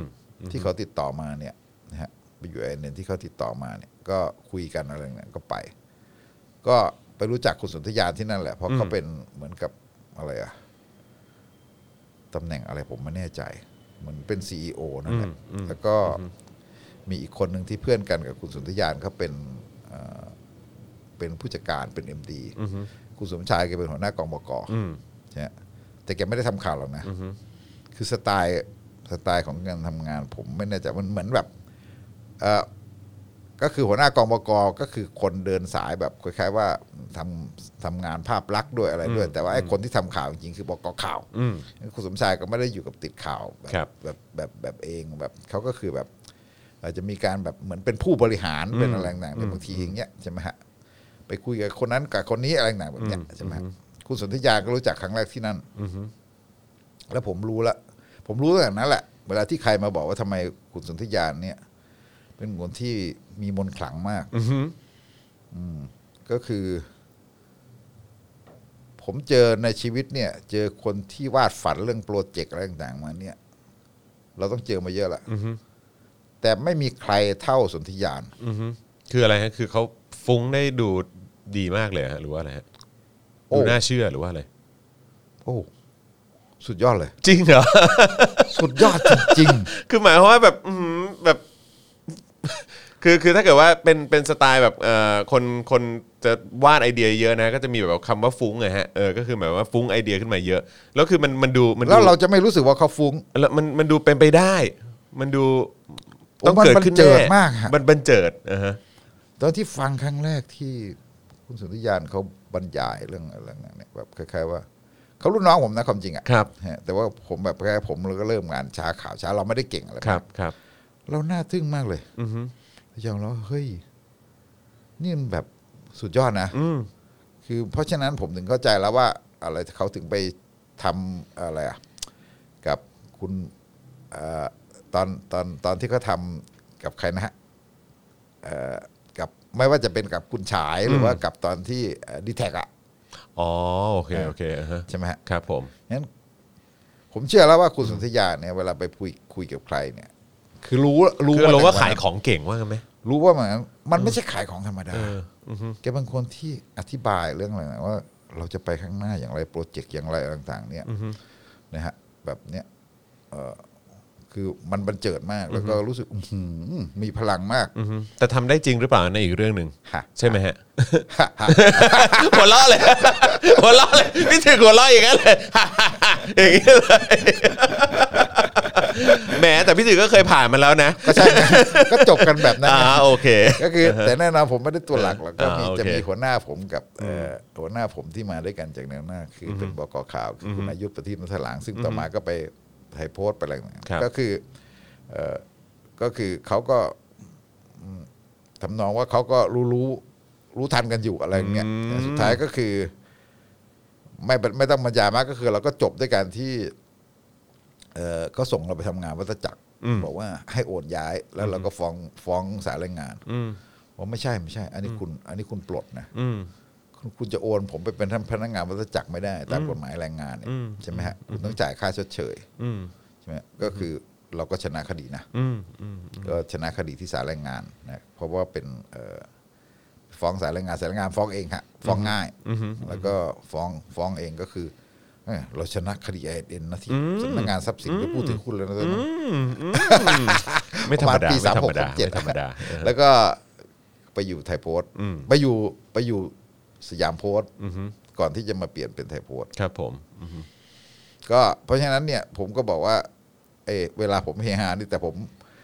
ก็ไม่ได้บอกว่าอันนี้เป็นเรื่องเอาเรื่องเก่ามาใช้นะ แต่หมายถึงว่าเราก็เข้าใจเขามาตั้งแต่ตอนนั้น แล้วว่าผมก็รู้จักกันตั้งแต่ตอนนั้นแล้วว่าเป็นยังไงอะไร ว่าสไตล์เขาเป็นยังไง สไตล์เขาเป็นยังไง แล้วก็ไอ้ที่มันฮาฮาๆก็คือว่า สมัยอยู่แนวหน้า แล้วคนที่อยู่แนวหน้าแล้วตามไปด้วยกันที่ n n แล้วก็ตอนหลังมันก็แยกกันเขาก็ไปอยู่บางกอกโพสต์คือคุณสมชายมีเสน ซึ่งก็ไปอยู่เนี่ยตอนตอนคุณฉายเข้ามาเขาก็สนสนธยานกับสมชายมีเสียงก็เป็นขุนพลซ้ายขวานะก็อันนั้นก็คือเขาก็เป็นนักข่าวแนวหน้ามาดิมาก่อนก็เป็นน้องอะฮะเป็นเหมือนกับสนิทกันอยู่ช่วงนั้นอะสนิทกันเยอะ แต่แน่นอนว่าทางการเมืองมันก็ เอ่อคล้ายๆกับว่าเราก็มันก็ไปคนละทางมากกว่า แต่มันความสัมพันธ์ส่วนตัวก็ไม่ได้เลวร้ายอะไร ไม่คือความสัมพันธ์ตัวยังดีกันอยู่ว่างั้นเถอะ ระยะเวลาผ่านไปแบบเนี้ย หกปีที่ผ่านหกเจ็ดปีเนี่ย ที่เราอยู่กับอ่าโอเคจำได้ว่าเอ่ออย่างเอ่อพี่ถึกเล่าให้ฟังว่าสมัยทักษิณเองเนี่ยก็ไม่ยี่ละไม่แคร์สื่อไม่อะไรพวกเนี้ยเนอะแบบไม่ได้อะไรแบบให้เกียรติสักเท่าไหร่อะไรอย่างเงี้ยแต่ว่ามาถึงยุคของประยุทธ์เนี่ย คืออื้อหือตั้งแต่ต้องนั่งพับเพียบทำของทำข่าว อะไรต่างๆ เหล่านี้แล้วก็แบบแวดใส่สื่อแล้วก็แบบว่าพูดจาแต่ละอย่างทำแต่ละอย่างใส่สื่อเนี่ย คือสื่อที่ที่ก่อนหน้านี้เนี่ยก็สนับสนุนการทำรัฐประหารเนี่ยเขาเขามีทัศนคติเปลี่ยนไปบ้างไหมฮะ นั่นสิผมไม่รู้เหมือนกัน เออ คือแบ เพ บ ราะว่าเราเราก็ไม่ได้สัมผัสกับนักข่าวภาคสนาม แต่มันมันก็อาจจะมีด้านหนึ่งว่าโดยเทคนิคของนักข่าวภาคสนามเองเนี่ยนะฮะ ก็คือคุณก็เขาก็ทำเป็นเฉยๆอดทนเมื่อถ้าคุณจะทำข่าว แต่ทีนี้บางทีการแสดงออกมันก็มันก็เหมือนกับถ้าเราดูนักข่าวบางกลุ่มบางส่วนอะไรเนี่ยมันก็เหมือนกับ มันก็เหมือนกับ เออเชียร์ อืม จริงๆอ่ะใช่ไหมฮะการถ่ายรูปด้วยกันกับอะไรต่างๆด้วยกันบางทีมันเหมือนเชียร์เชียร์ออกนอกหน้าเกินไปใช่ไหมฮะมันก็มี คือคือถ้าเราไล่ไล่ความคิดของสื่อตั้งแต่ตั้งแต่ยุค 49 หรือยุคก่อนหน้านั้นผมคิดว่ามันจะต้องมันจะมีสื่อสำนักอะไรแบบคล้ายๆว่าประมาณยุคก่อน 40เนี่ยเอ่อมันก็จะมีพวกเอ่อหมอประเวศอะไรอย่างเงี้ยเขาเข้าไปเครือข่ายหมอประเวศเขาเข้าไปสนับสนุนการทำให้สมาคมนักข่าวเข้มแข็งอะไรอย่างเงี้ยมันก็จะมีสื่อกลุ่มหนึ่งที่เป็นแบบคล้ายๆว่าเขาคิดว่าเขามีอุดมคตินะฮะแล้วก็แต่อุดมคติอันนี้คือความเกลียดนักการเมืองใช่ไหมที่อยู่กับเอ่อ สมาคมนักข่าว แล้วก็ต่อมาพัฒนากันมาเป็นสถาบันอิสลามอะไรต่างๆนี่คือคือคือสื่อกลุ่มหนึ่งจะมีความรู้สึกเป็นอคเป็นเป็นเป็นอุดมคติที่เกลียดนักการเมือง อืม เห็นนักการเมืองเลวร้าย ว่าเป็น ใช่ไหม ตัวปัญหาว่างั้น อ่าอันเนี้ยมันเป็นมันเป็นส่วนที่แล้วก็ดูถูกนักการเมืองด้วย อืม เนี่ยคือเหมือนกับเป็นตัวแทนความคิดคนชั้นกลางในเมืองที่ดูถูกนักการเมืองจากชนบท แล้วก็เกลียดว่าไอ้พวกนี้โกงเกลียดว่าไอ้พวกนี้โกงมันมันมีความสั่งสมตัวนี้มาผมคิดว่าระยะนานพอสมควร โดยเฉพาะ ตอนที่ผลักดัน 40 ตารางหนังเนี่ย มันก็มีความรู้สึกอันนี้ เราจะเห็นริ้วรอยของรัฐธรรมนูญ40 มันก็คือคนชั้นกลางในเมืองเออถึงแม้ว่ามันมีด้านดีที่ทำให้เกิดรัฐบาลเข้มแข็งนะฮะ แต่ว่ามันก็มีมันก็มีริ้วรอยของการที่คนชั้นกลางในเมืองสนับสนุนการตั้งองค์กรเทวดาแบบปปชแบบอะไรเนี่ยแล้วคิดเรื่องปราบโกง คิดเรื่องอะไรต่างๆเหล่านี้เพราะฉะนั้นเนี่ยมันมันเป็นรากฐานมาจากตอนนั้นละแล้วก็สื่อเองเนี่ยถ้าเราดูแบบเหมือนกับเราค่ายทีวีที่เราพูดถึงอะไรต่างๆเนี่ยมันก็จะมีลักษณะของการใส่หางเสียง อืม คือคือคือทีเนี้ยผมผมเองไม่ได้รับประกันว่าไอการพาดหัวของสื่อเนี่ยนะฮะว่ามันจำเป็นจะต้องกลางเป๊ะไหมฝรั่งกับไทยมันไม่เหมือนกัน อืม ตั้งแต่อดีตมาถึงปัจจุบันเออแต่ทีนี้ปัญหาคือว่าเวลาที่เราพาดหัวเนี่ย สมัยก่อนมันก็คือการพาดหัวสมัยหลังในมือในทีวีมันก็คือการใส่หางเสียงหรือการการอะไรต่างๆเนี่ยการออกอากับกริยาการอะไรต่างๆนี่ใช่ไหมอันเนี้ยเวลารายงานข่าวนะไม่ใช่เวลาคอมเมนต์นะไอการเลือกข้างแบบเนี้ยสื่อไทยมันชัดเจนมาข้างนานแล้ว อืม แต่ทีนี้ประเด็นก็คือว่า ไอ้ที่มันต่างกันก็คือว่าสื่อไทยในอดีตเนี่ยมันคือมันเลือกข้างเสรีภาพ อืม นะมันเลือกข้างเสรีภาพ เพราะว่าเพราะว่าสื่อมันควรจะยึดถือเสรีภาพเป็นเรื่องหลักว่า ครับ เราทำหน้าที่เพื่ออะไรเนี่ยเอ่อเอ่อความเป็นธรรมในสังคมอะไรต่างๆเนี่ยมันต้องเกิดขึ้นบนพื้นฐานของความมีเสรีภาพของอำนาจที่ตรวจสอบได้ใช่ไหมฮะทีนี้เอ่อแต่ว่ามันมีความรู้สึกว่าช่วงช่วงช่วงตั้งแต่นั้นเป็นต้นมาเนี่ยถ้าเรามองย้อนกลับไปนะฮะก็คือเหมือนกับว่า สื่อก็เอาความไอ้ไอ้ต่างๆเนี่ยระดมอะไรต่างๆเนี่ยมาใส่กับมาใส่กับนักการเมืองคล้ายๆว่าโดยที่ โดยที่เหมือนกับจริง ๆ ก่อน 49 เราก็อาจจะไม่คิดว่ามันเกิดรัฐประหารหรอกใช่ไหมก็ถล่มกันหนักอะไรเงี้ยเนี่ยแต่ถ้าบางทีเราเราต้องบอกว่าไอ้นั้นอะถ้าเราอยู่บนพื้นฐานของเราคิดเรื่องเสรีภาพเนี่ยมันมันมันมันก็ไม่มันก็ไม่ได้ผิดอะไร มันก็ทำได้ แต่พอหลัง 49 เนี่ยมันมันอยู่บนพื้นฐานของการปลุกความเกลียดชังเข้าใส่คนที่แบบแอนตี้รัฐประหารอะไรต่างๆว่า เป็นเอ่อพวกทักษิณเป็นอะไรต่างๆเนี่ยคืออันเนี้ยมันมันมันมันล้ำเส้นไปนะตอนนั้นใช่ไหมมันล้ำเส้นมาตั้งแต่ตอนปกป้องม็อบพันธมิตรมากเกินไปอะไรต่างๆใช่ไหมฮะซึ่งตอนนั้นเนี่ยมันจะเห็นว่าจริง ๆ แล้วสังคมคนชั้นกลางในเมืองจริง ๆ ตอนนั้นเมาเมามากกว่าดีนะ อืมอืมอืมอืม แม้แต่ไอ้ประเภทแบบคนที่เอ่อคล้ายๆกับว่าพวกสลิมปัจจุบันที่เขาด่าแอมเนสตี้เขาไม่ได้ดูนะ อืม แอมเนสตี้ปีปีห้าหนึ่งเนี่ยที่ที่ม็อบพันธมิตรเดินไปเอ่อไปไปไปปิดหน้ารัฐสภาแล้ว ครั ถู บ กสลายเนี่ยวิ่งแบบแอมเนสตี้ขอสมองด่ากันกลมเลยอะไรเนี่ยแล้วท่าทีเขาก็คืออันนั้นแน่นอนอันด้านหนึ่งเมื่อเมื่อเกิดการสลายเขาต้องปกป้องว่าไม่ควรสลาย อืม แต่ว่าอีกอันหนึ่งก็คือว่าเออพอเวลาที่มันไปดูพฤติกรรมดูท่าทีต่างๆ แล้ว องค์กรที่เป็นองค์กรสิทธิ์และต่างๆแล้วฝ่ายคนชั้นกลางเนี่ย เทไปทั้งพัฒมิตรเยอะนะสื่อด้วยอะไรด้วยการเทในช่วงประมาณปีห้าหนึ่งนี่หนักมาก อืม หนักมากฮะใครที่ไม่อยู่ฝ่ายเขาเนี่ยเป็นเสียงข้างน้อยมากคือถ้าเราเทียบปัจจุบันนะปัจจุบันเนี่ยมันคล้ายๆกับว่าโอ้โหมันยังแบบมันยังน้อยกว่านั้นเยอะปัจจุบันเนี่ยกระแสสื่อหรือกระแสเอ่อสังคมอะไรเนี่ยมันยัง มันมันมันไปทางนั้นน้อยกว่า อืม ไปทางนั้นน้อย แต่แต่ปีห้าหนึ่งเนี่ย ไปแบบเกือบหมดเลย อืม ใช่ไหมฮะคือเหมือนกับเอ่อ การแบบคล้ายๆกับว่าการบอกว่า แม้กระทั่งเรื่องการยุบพัก ยุบพักอะไรอย่างเงี้ยฮะยุบพักพลังประชาชน เออมันไม่ใช่หลักความเป็นธรรมมันไม่ใช่หลักกฎหมายคุณยงยุทธแกโดนกล่าวหาว่าเอ่อจ่ายเงินสองหมื่นให้ หัวคะแนน ยุบยุบพักเปลี่ยนรัฐบาล มันมันมันเป็นการใช้กฎหมายที่ไม่มีเหตุผลเลย ไม่มีเหตุผลเลยเนี่ย คนยังเทแบบนั้นคือแบบมันปลุกความเกลียดชังกันหนักมาก ครับ ยังเทสนับสนุนแบบ แล้วแบบว่าคล้ายๆกับว่าหนุนให้อภิสิทธิ์ซึ่งเป็นขวัญใจคนเชียงกลางเลยใช่ปะขึ้นมาเป็นนายกอืมเขาคิดอย่างนั้นนะฮะแล้วก็มันก็เหมือนกับมองคุณสมัครเอ่อคุณสมัครก็แย่ด้วยอะไรเงี้ยก็คือภาพลักษณ์ก็ติดมาจาก 6 ตุลาเราจะเห็นการเทแบบนี้ของสื่อมาตลอดจนกระทั่งแบบ คือมันล้ำหลักของการที่ ปกป้องเรื่องเสรีภาพว่าเอ่อเราต้องการเอ่อปกป้องเสรีภาพของการของการแสดงความคิดเห็น สื่อมันมีหน้าที่ตัวนี้เป็นตัวหลักอยู่แล้ว ซึ่งซึ่งแต่ว่าสื่อมันทิ้งหน้าที่ตัวนี้ไปหมดใช่ไหมฮะแล้วก็ไอ้ความคิดแบบเนี้ยคือความคิดแบบเนี้ยมันแบบว่าตัวเองเนี่ยเป็นตะเกียงเนี่ย มันก็อยู่มาตลอด มันอยู่มาตลอดจนกระทั่งตัวเองดับแสง แล้วก็ยังพยายามจะ ถือต่อไปเรื่อยๆ มันทำไม่ได้แล้ว มันทำไม่ได้แล้วไงฮะ มันทำไม่ได้แล้วตอนนี้ก็คือว่ามันก็เลยกลายเป็นแบบสื่อมันก็ไม่ได้มีบทบาทมีความหมายอะไรแบบเออแต่แน่นอนว่าสื่อมันก็จะมีพลังในการในการเอ่อปลุกสร้างซีรีส์แบบน้องชมพู่ไง อืม ก็ยังก็ยังคงใช้ใช้วิธีนี้ ครับ ในในการตีความฉับฉวยออกมาอืมอืมเป็นฟิลนั้น อันนี้อันนี้ขอขอขอขอถามอีกอีกอีกฝ่อีกเขาเรียกอีกฝากหนึ่งได้ไหมฮะคือคือเมื่อกี้เราคุยกันถึงแบบว่า สื่อตรงเส้นวิภาวดี เส้นเอ่อบางนา คราวนี้ตรงแถวแถวพระอาทิตย์นะฮะ วันนี้คือพอดีก่อนที่จะเข้ารายการ ผมก็เห็นเขาไลฟ์อยู่เขาเขายังมีเขายังมี คือเสียงของเขามันยังมีมีเอฟเฟกต์อยู่ไหมฮะ ของฝั่งฝั่งทางผู้จัดการฝั่งทางอะไรพวกนี้ คุณสนธิอะไรพวกเนี้ย ผมไม่ค่อยได้ผมไม่ค่อยแน่ใจว่าเออแต่แน่นอนมันคงไม่เท่ากับยุคพันธมิตรใช่ไหมแต่ตอนนี้ก็ยังมีอยู่ ก็ยังมีเอฟเฟกต์อยู่ ก็เห็นแบบว่า เพราะว่าคือเราก็จะถ้าถ้าเกิดว่านับนับดูแล้วก็จะเห็นแบบอ่ะฝั่งบางนาก็มีอ่ะทางนิวก็ว่ากันไป แล้วก็แน่นอนคือมันก็จะมีทางฝั่งของของสื่ออย่างผู้จัดการด้วยที่ก็ก็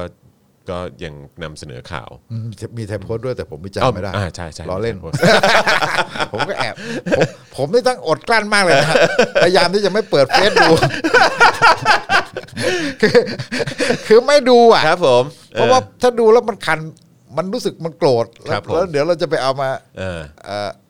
เราจะไปเอามาแชร์แล้วก็เราอาจจะวิจารณ์อีกอะไรอย่างเงี้ย นี่ผมรับหนังสื ก็ อพิมพ์เขาอยู่นะ เอาละฮะ เออคือผมก็พยายามรับทุกสื่ออะฮะ เออ แต่ก็คือหลาย ๆ ครั้งก็แบบเปิดมาแล้ว อื้อหือ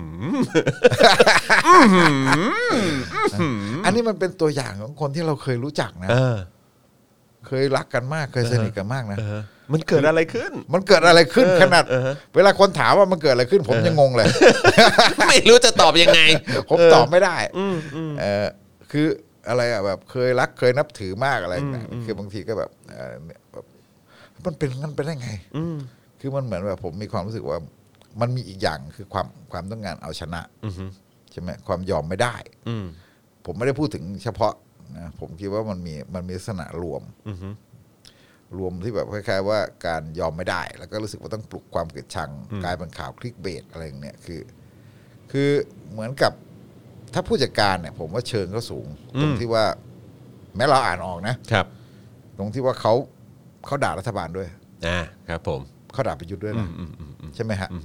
เราจะเห็นว่าเขาด่าประยุทธ์นะเอ่อแต่ก็ยังด่าเพื่อไทย อืม แล้วก็เอ่อปลุกเอ่อเกลียดธนาธร อืม ใช่ไหมฮะ อันนี้คือเพื่อแบบสร้างเซนส์ให้ดูเหมือนเป็นกลางไหมฮะ เอ่อมีแต่พวกมีแต่พวกเรา โอเค เข้า มี ใจ แต่พวกกูแม่ยกอย่าเพิ่งไปไหนนะ อ่า อะไรเงี้ย โอเค โอเค ซึ่งอันเนี้ยมันเป็นลักษณะที่เหมือนกับแบบเอ่อจริง ๆ แล้วเอ่อสนคุณสนธิแล้วก็พันธมิตรเนี่ย มันมีลักษณะนี้ฝังมาตั้งแต่แรกแล้ว อืม เหมือนกับพอประชาธิปัดขึ้นเขาก็ไม่เอาใคร อืม ใช่ไหมผมคิดว่ารากฐานความคิดมันเป็นมันเป็นรากฐานความคิดด้วยในแง่ของที่มันมีลักษณะกึ่งกึ่งๆอนาธิปไตยอยู่ อืม พันธมิตรเนี่ย อืม กึ่งกึ่งๆอนาธิปไตยนะฮะ อืม คือ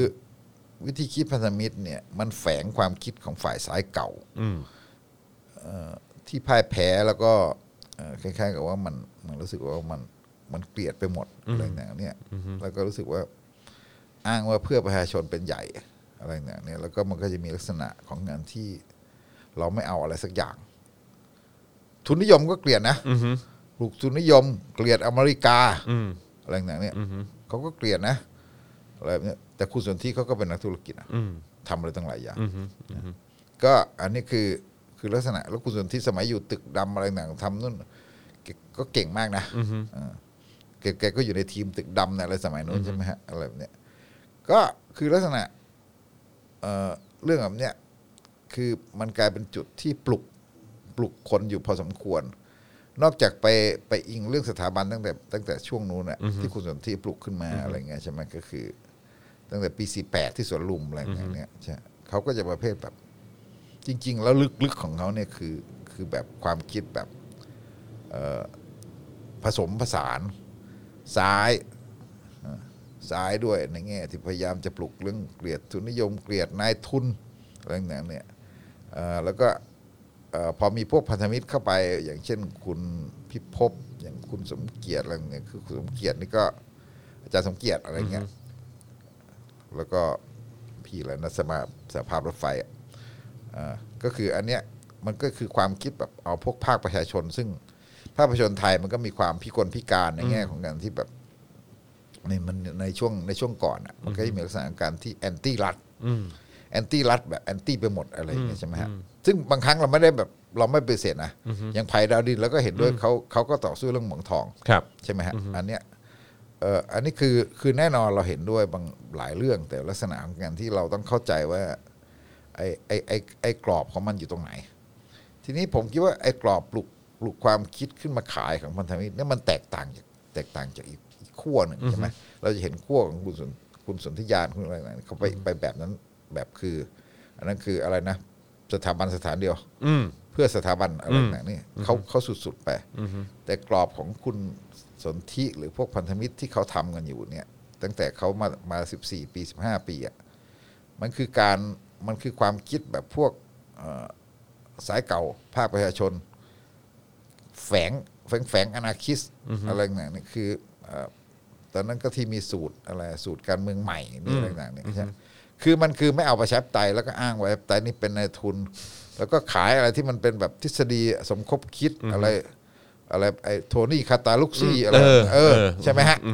อันนี้คืออันนี้คืออันนี้คือสายแบบนี้ ตอนที่เขายึดทำเนียบยึดกรมประชาสัมพันธ์นั่นมันคือแซนดินิสต้านะ อืมอืมอืม มันคือซ้ายลาตินอเมริกาเนี่ยงั้นถ้าจับความคิดอันนี้เราจะเห็นว่าจริง ๆ แล้วก็คือแบบ แต่สุดท้ายแล้วก็คือ มันก็คือแบบมันมีความคิดเหมือนกับเฮ้ยเราจะแบบสร้างสังคมจะอะไรหนังนี่คือ แบบเนี้ย มันจะมีอันนี้แฝงอยู่ตลอดใช่ไหมคือทำให้เกิดความเชื่ออว่าอันนี้คือเราสู้เราสู้เราสู้หมดเราไม่เอาไอ้พวกนี้ก็ไม่เอาไอ้พวกนั้นเราก็ไม่เอา ดู ไอ้พว ดูจะไม่ นี้ ถูกใจสักอย่าง แอประยุทธ์มันก็แย่เลวอภิสิทธิ์ก็เนี่ยเออสมัยประยุทธ์เป็นผบทบก็ทะเลาะกันมาแล้วอภิสิทธิ์มันก็เนี่ยเออเราก็ด่ามาแล้วนะเราไม่รับใช้อำนาจนะอะไรเงี้ยสุดท้ายแล้วก็คือ แม่ยกบวชอยู่กับเราคนเดียว อืมอืม ใช่ไหมฮะเขาก็คือเขาอยู่อย่างเงี้ยแล้วก็คือมันก็คือขวางขวางไปหมดอ่ะ อืม ก็คือแล้วพอพอมาถึงสถานการณ์ที่มันแบบเนี้ยที่ประชาชนแบบเอ่อม็อบเยาวชนม็อบม็อบม็อบราษฎรที่นำโดยคนรุ่นใหม่ขึ้นมาเนี่ยเกลียดมากปลุกปลุกความเกลียดอะไร บอกว่า เนี่ย เป็นเลดการ์ดอะไรอย่างเงี้ย อ่าใช่ แล้วพวกนี้เชิงสูงด้วยพวกนี้เชิงสูงด้วยเพราะความคิดอะไรอย่างนี้มันมีลักษณะของความที่แบบเนี้ยอย่างที่ผมบอกมันมีความคิดของพวกสายเก่า พวกภาคประชาชนเก่าผสมผสานอะไรกันไปหมดอ่ะมันจะมันมันมีมันมีความคิดที่แบบ โอ้มันเป็นศูนย์รวมความคิดกระจัดกระจาย คือประเทศไทยเราเนี่ยมันเป็นประเทศที่ตกอยู่ใต้ความว่าเป็นประชาธิปไตยมานานแล้วก็มันจะมีความคิดเอ่อวิวิบัติอะไรต่างๆ เยอะใช่ไหมฮะเหมือนกับเอ่อแล้วก็เห็นอะไรคนที่เคยต่อสู้ยุค 14 ตุลาคุณสมคิดสิงห์สงฆ์คุณหงาคาราวาแล้วบอกเออสุดท้าย มันก็อำนาจก็ไม่เป็นของเราประชาชนสู้ไปก็เนี่ยเอ่อมันนักการเมืองมันก็ชนะอยู่ดี นั่นไง อะไรคนนั้นก็ดีเอ้อ แล้วทำไม อืม เพราะฉะนั้นเราก็ยอมแพ้ดีกว่า อืม แพ้มาแล้ว อืม อะไรเงี้ย อืม วิธีคิดแบบเนี้ยมันผสมผสานอยู่หมด อือฮึ มันผสมผสานอยู่หมด แล้วก็เนี่ยแล้วก็วิธีคิดของผู้จัดการก็มาสำนักนี้ อืม วิธีคิดของคุณสนที่คือมาสำนักนี้ อืม มาสำนักนี้แล้วก็เป็นประเภทแบบ มันดูเหมือนน่าเชื่อถือ เพราะเขาเขาไม่เอาใคร อืม ประยุทธ์เขาก็ไม่เอา อืม แต่เขาเชิดชูสถาบัน อืม เท่านั้น อืม เฮ้ยแล้วเขาเป็นสายเก่ากันมานะ อืม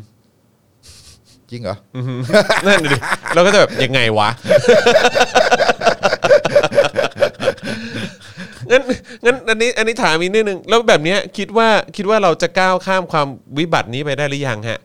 เราเอ่อพี่พี่พี่ถึกเห็นแสงสวเอ่อเห็นแสงสว่างไหมว่า ในคนรุ่นใหม่เนี่ยเราเราจะก้าวข้ามความวิบัตินี้ไปสักที คนรุ่นใหม่มันโต ความ มา เละเทะความแบบความมั่ว คนรุ่นใหม่มันโตมาโดยไม่ได้ดูสื่อพวกนี้ อืม ไม่ได้ดูไว้ได้วยซ้ำไป อืมอือหือ นะผมบอกว่าผม ผมแซวตัวเองได้เลยเวลาผมไปม็อบเสื้อแดงอ่ะ อือฮึ ถ้าผมไปนะ อือหือ หมายถึงว่าถ้ามีม็อบเสื้อแดงช่วงนี้เนี่ย อือหือ ผมไม่ต้องเดินไปไหนเลยมีแต่คนถ่ายรูปด้วย อืมอืมอือหือ ผมไปเดินเอ่อม็อบราษฎรเนี่ย อือหือ จำผมได้ไม่กี่คนหรอก อืมอือหือ ใช่ไหม อือหืออือหือ เพราะฉะนั้นเขาเขาไม่ได้โตมาอย่างนี้ อืม เขาเขาโตของเขาเองเขาศึกษาของเขาเองเขาเรียนรู้ของเขาเองอะไรต่างๆเนี่ย แล้วก็เขาไปจากอิทธิพลของสื่อแบบนี้แบบเก่าเนี่ย อืม เยอะมากแล้วใช่ไหมฮะ อืม แล้วทีนี้เพียงแต่ว่าไอ้สิ่งที่มันเกิดขึ้นเวลานี้มันคืออำนาจมันใหญ่โตมาก อืม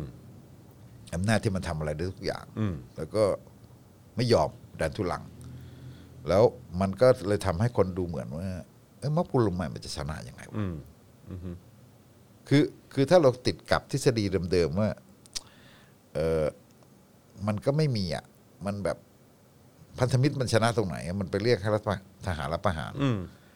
กปปสก็ไปเรียกทหารรับประหาร พันธมิตรปีห้าหนึ่งก็เอ่อสร้างความปั่นป่วนจนกระทั่งสารรัฐธรรมนูญยุบพักใช่ไหมรัฐบาลพักพลังประชาชนล้ม ครับ มันไม่ได้มีตรงไหนที่เขาชนะเลย อืม ม็อบเนี่ยมันไม่เคยชนะนะ คือเราต้องเคลียร์ตรงจุดนี้ก่อนนะ ม็อบมันไม่เคยชนะนะฮะ อืม เพราะฉะนั้นม็อบมันไม่เคยชนะเนี่ย ปัญหาคือว่าอืมในสังคมไทยมันมีแต่ว่าเงื่อนไขที่เกิดเกิดความแตกแยกแตกร้าว แต่แน่นอนม็อบมันมีความชอบธรรมอย่างเช่น 14 ตุลา อืม มันก็ไม่ได้ชนะเพราะม็อบนะ อืม เพราะมันมีความแตกร้าวมาก่อนแล้ว ใช่ไหมอะไรเงี้ยอ่ะแล้วก็พฤษภาสามห้ามันก็เหมือนกับว่า อืมคุณจำลองเขาก็คือทหารอีกรุ่นหนึ่ง อืม เป็นตัวแทนทหารอีกรุ่นหนึ่งอะไรเงี้ยที่ตกอำนาจไป แล้วก็เขาก็มีอะไรอ่ะมันก็เหมือนแบบ แต่แน่นอนม็อบมันมีความชอบธรรมนะ อืม แต่แน่นอนว่าคือ ไอ้ตอนที่มันการตัดสินใจไปสู่ชัยชนะ มันต้องอาศัยอำนาจอื่น อืม ใช่ไหมฮะ อืม นั้นเราไม่เราไม่เคยชนะนะแต่ทีนี้ไอ้ม็อบรุ่นใหม่เนี่ยเพราะฉะนั้นถ้าไปคิดบอกว่าเฮ้ยเราจะใหญ่จนกระทั่งยึดประเทศเนี่ยมันไม่ใช่ อืม แต่ผมคิดว่ามันมีลักษณะที่น่าสนใจก็คือว่าม็อบของคนรุ่นใหม่เนี่ยมันมันมันแผ่กว้างในแง่ แผ่กว้างซึมลึกทางความคิด อืม ใช่ไหมฮะ มันแผ่กว้างซึมลึกทางความคิด แล้วก็มันเอ่ออะไรอ่ะ เหมือนกับที่อาจารย์เกษียณเรียกว่ามันเหมือนในทางในทางวัฒนธรรมเนี่ยมันเหมือนปฏิวัติอ่ะ อืม ใช่ไหมฮะ อืม ในทางวัฒนธรรมมันเหมือนปฏิวัติ อืมอืม เราเห็นเราเห็นสิ่งต่าง ๆ ที่พูดกันในโลกออนไลน์เนี่ยมันไปขนาดไหนแล้วอะไรแบบนี้แล้วมันไม่ใช่ไม่ไรไม่ใช่ไรเหตุผล มันมีอะไรที่ทำออกมาใหม่ๆเอ่อเผยแพร่กันใหม่ๆอยู่ตลอดทุกวันใช่ไหมฮะนั้นเนี่ยมันเหมือนกับว่าสิ่งที่มันเกิดขึ้นมันไม่ใช่แค่การเดินออกไปม็อบ มันอยู่ที่การเคลื่อนไหวทางการการการหาคนเห็นด้วย การหาคนเห็นด้วย ซึ่งมันเต็มไปเต็มเต็มไปหมดอยู่ในโลกออนไลน์ เออถึงแม้ว่าไอ้ไอ้ไอ้เฟซบุ๊กอะไรปัจจุบันมันทำให้เห็นเราเห็นแต่เฉพาะ เฉพาะคนของเรา ครับ ใช่ไหมแต่ว่า เวลาเราดูจริง ๆ แล้วคือ สื่อต่างๆในในในในโลกใหม่เนี่ย มันเกือบมันอยู่ในมือคนรุ่นใหม่เกือบทั้งหมดอะ อืม เกือบทั้งหมดอะเนี่ยแล้วมันไม่มีทางเลยที่ว่าคนที่โตขึ้นมา แล้วเป็นเด็กอายุสิบห้าสิบหกอะไรเนี่ยมันจะหลุดพลัดเข้าไปในอีกโลกหนึ่ง อืม ยกเว้นคนโยที กำลังจะพู ดเลย ผมกำลังจะพูดเลย ผมก็มีนะคนนึงนะ ก็มีนะคนนึงนะ ฮะพี่ถึก โอกาสของการที่มันพลาดไปอย่างนั้นเนี่ยมันแทบไม่มี ผมไม่รู้ผมรู้สึกว่าเอ่อเว็บหนังเว็บเพลงเว็บไอ้เฟซเฟซหนังเฟซเพลง เฟซอะไรต่างๆที่มันเล่นเรื่องตลกเฮฮาเฟซของเอ่อเพศที่สามเอ่อพวกความเท่าเทียมทางเพศ เฟซนู่นเฟซนี่นะ มันมาหมดอะ อืมเขาก็พูดเรื่องนี้กันหมดอืม เออมันมาหมดอะแล้วมันลงลึกมันพูดเรื่องเอ่อแบบใช่ไหมเอ่อเพราะฉะนั้นเนี่ย อะไรต่างๆเหล่านี้มันคือ มันไม่ได้บอกว่าชนะ แต่มันแสดงพลังให้เห็นว่าเป็นกลุ่มคนที่ใช่ไหมกลุ่มคนที่มันมันมันคุมสื่อ คุมความคิดคุมอะไรต่างๆแล้วเหมือนกับ เอ่อคนที่มีความคิดอะไรนะต่าง ๆ ของคนของคนเจนเจนแซหรือเจน Y ตอนที่แบบสามสิบกว่าๆลงมาถึงถึงประมาณสิบห้าสิบหกเนี่ย มันคุมความคิดนี่ไปหมดละ อืม ฝ่ายตรงข้ามเนี่ย เหตุผลอะไรต่างๆมันล้าหลังไปหมดละ อืม วิธีคิดความคิดต่างๆมันล้าหลังไปหมดละแล้วคุณจะอยู่กับอำนาจยังไงที่คนประมาณเกือบยี่สิบรุ่นน่ะ อืมเขาไม่เชื่ออืม ไม่ยอมรับ อืม ไม่ยอมรับไม่นับถือ อืม นั้นมันมันมันเห็นชัดเจนมากว่า นี่คือพลังที่มันแบบว่า เออมันอาจจะยึดอำนาจไม่ได้ไงแต่เขาก็แล้วเขาจะทำยังไงที่เขาจะคุมอำนาจได้ เขาปราบได้เหรอ อืมไม่ได้ นะผมไม่คิดว่าเขาปราบในโลกเอ่อคนรุ่นใหม่ในโลกปัจจุบันได้ยกเว้นว่าอืมปิดประเทศ ใช่ เป็นเกาหลี ปิด เหนือ Facebook ปิด YouTube ปิดโซเชียลมีเดีย อืมเป็นเกาหลีเหนืออนะคนมันก็ไม่ยอมอยู่ดี อืม มันก็คือแบบมันก็ต้องหาทางออกหาอะไรกันอยู่ดีนั้นลักษณะอันเนี้ยมันเป็นลักษณะที่มันไม่เคยเกิดขึ้นมาก่อน แล้วก็เราก็จะเห็นมันมีคนเชียร์มาก อืม ผมถามว่า ขอโทษที เดี๋ยวไปพาดพิงเขาเดี๋ยวเขาเดือดร้อนผมรู้ แต่แต่ผมบอกว่าเออผมก็เห็นสาภาพรถเมย์เนี่ยออกมาปกป้องนักศึกษา ผมปราบปลื้มมากเลยนะ แล้วผมถามว่า คนเชียร์แบบเนี้ยคนที่ช่วยแบบเนี้ย เยอะไหมเยอะ อืม ผมเห็นคนนู้นคนนี้อะไรต่างๆที่ออกมาแบบ เออเนี่ยหรือว่าคุณอะไรนะ ที่แอกแกออกมาตอบโต้กับปุ๋ยพรทิพย์อะ อ๋อ คุณนวัดอ่ามิสแกรน เห็นไหม อืม พวกนี้ไม่เห็นเลยไม่ได้ออกมาเดินมาม็อบด้วยนะ อืม แต่เขาตอบโต้เขาสู้ในเรื่องของเขาช่วยในเรื่องที่เขาตอบโต้ในเรื่องที่เขาในปริมณฑลของเขาเราเห็นคนแบบนี้มากมายเลย แล้วผมถามว่าพวกนี้ไม่รู้เหรอว่านักศึกษามีข้อเรียกร้องข้อที่สาม อืม ไม่มีใครรู้อะ อืม รู้ อืมชัดเจนอยู่แล้ว ชัดเจนอยู่แล้ว ทุกคนรู้ แต่เขาทำเฉยๆแล้วเขาก็เขาก็สนับสนุน อืม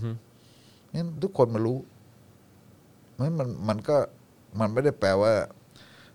เอ่อม็อบนี้ไม่มีพลัง อืม ม็อบนี้มีพลังและมีคนที่เอาใจช่วยเยอะมาก อืม เนี่ยถึงแม้ว่าเขาไม่ได้ออกมาพูดตรงๆ ว่าเขาเห็นด้วยสามข้ออนะทุกคนมันทุกคนมันเห็นด้วยแล้วก็คือแบบในภาวะอันเนี้ยคือแบบมันเป็นภาวะที่ แน่นอนเรามองมองเหมือนไม่มีทางออก แต่เราก็เห็นภาวะที่รัฐบาลมันแบบเอ่ออยู่เรียงโดดเดี่ยวมาก อืม อะไรอยู่กับอำนาจแล้วก็อยู่อย่างโดดเดี่ยวมาก เพราะว่าคุณแทบจะหาคนเอ่อสนับสนุนไม่ได้เลย แล้วกลไกองค์พยพของคุณเนี่ย นอกจากอำนาจทางการเมืองแล้วเอ่ออำนาจทางทหารทางตำรวจทางศาลทางอะไรต่างๆเนี่ย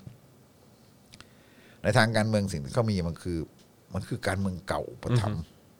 เน่ามาก อืม นะที่ที่ด่าๆคุณทักษิณไว้นะ อืม มาหมดเลย ทั้งนั้นเลย ทั้งนั้นเลยทั้งนั้นเลยใช่ไหมฮะมันก็คือแบบถ้าเขาจะชนะทางการเมืองแบบนั้นเนี่ยมันมีความหมายอะไรเนี่ย ผมบอกว่าวันก่อนผมก็บอกว่าผมก็นั่งคุยกับชวัตผมบอกเฮ้ยเราไม่อยากพูดเลยว่ะเรามีความรู้สึกว่าเราไม่อยากพูดในเชิงชนชั้นเลยใช่ไหมเมื่อก่อนไอ้พวกคนชั้นกลางในเมืองเขาด่ากันว่าไอ้ที่มาม็อบนี่คือเสื้อแดงจนๆอะไรอย่างเงี้ยใช่ป่ะ อืม อะไรแบบเนี่ยพวกเขาเนี่ยเป็นม็อบกปปสมีการศึกษาใช่ไหม อืมอืม ผมตอนนี้ผมเริ่มดูม็อบม็อบราษฎร แล้วเราไปดูภาพเทียบกับม็อบที่ออกมาขับไล่อะไรเนี่ยคุณแบบเนี้ย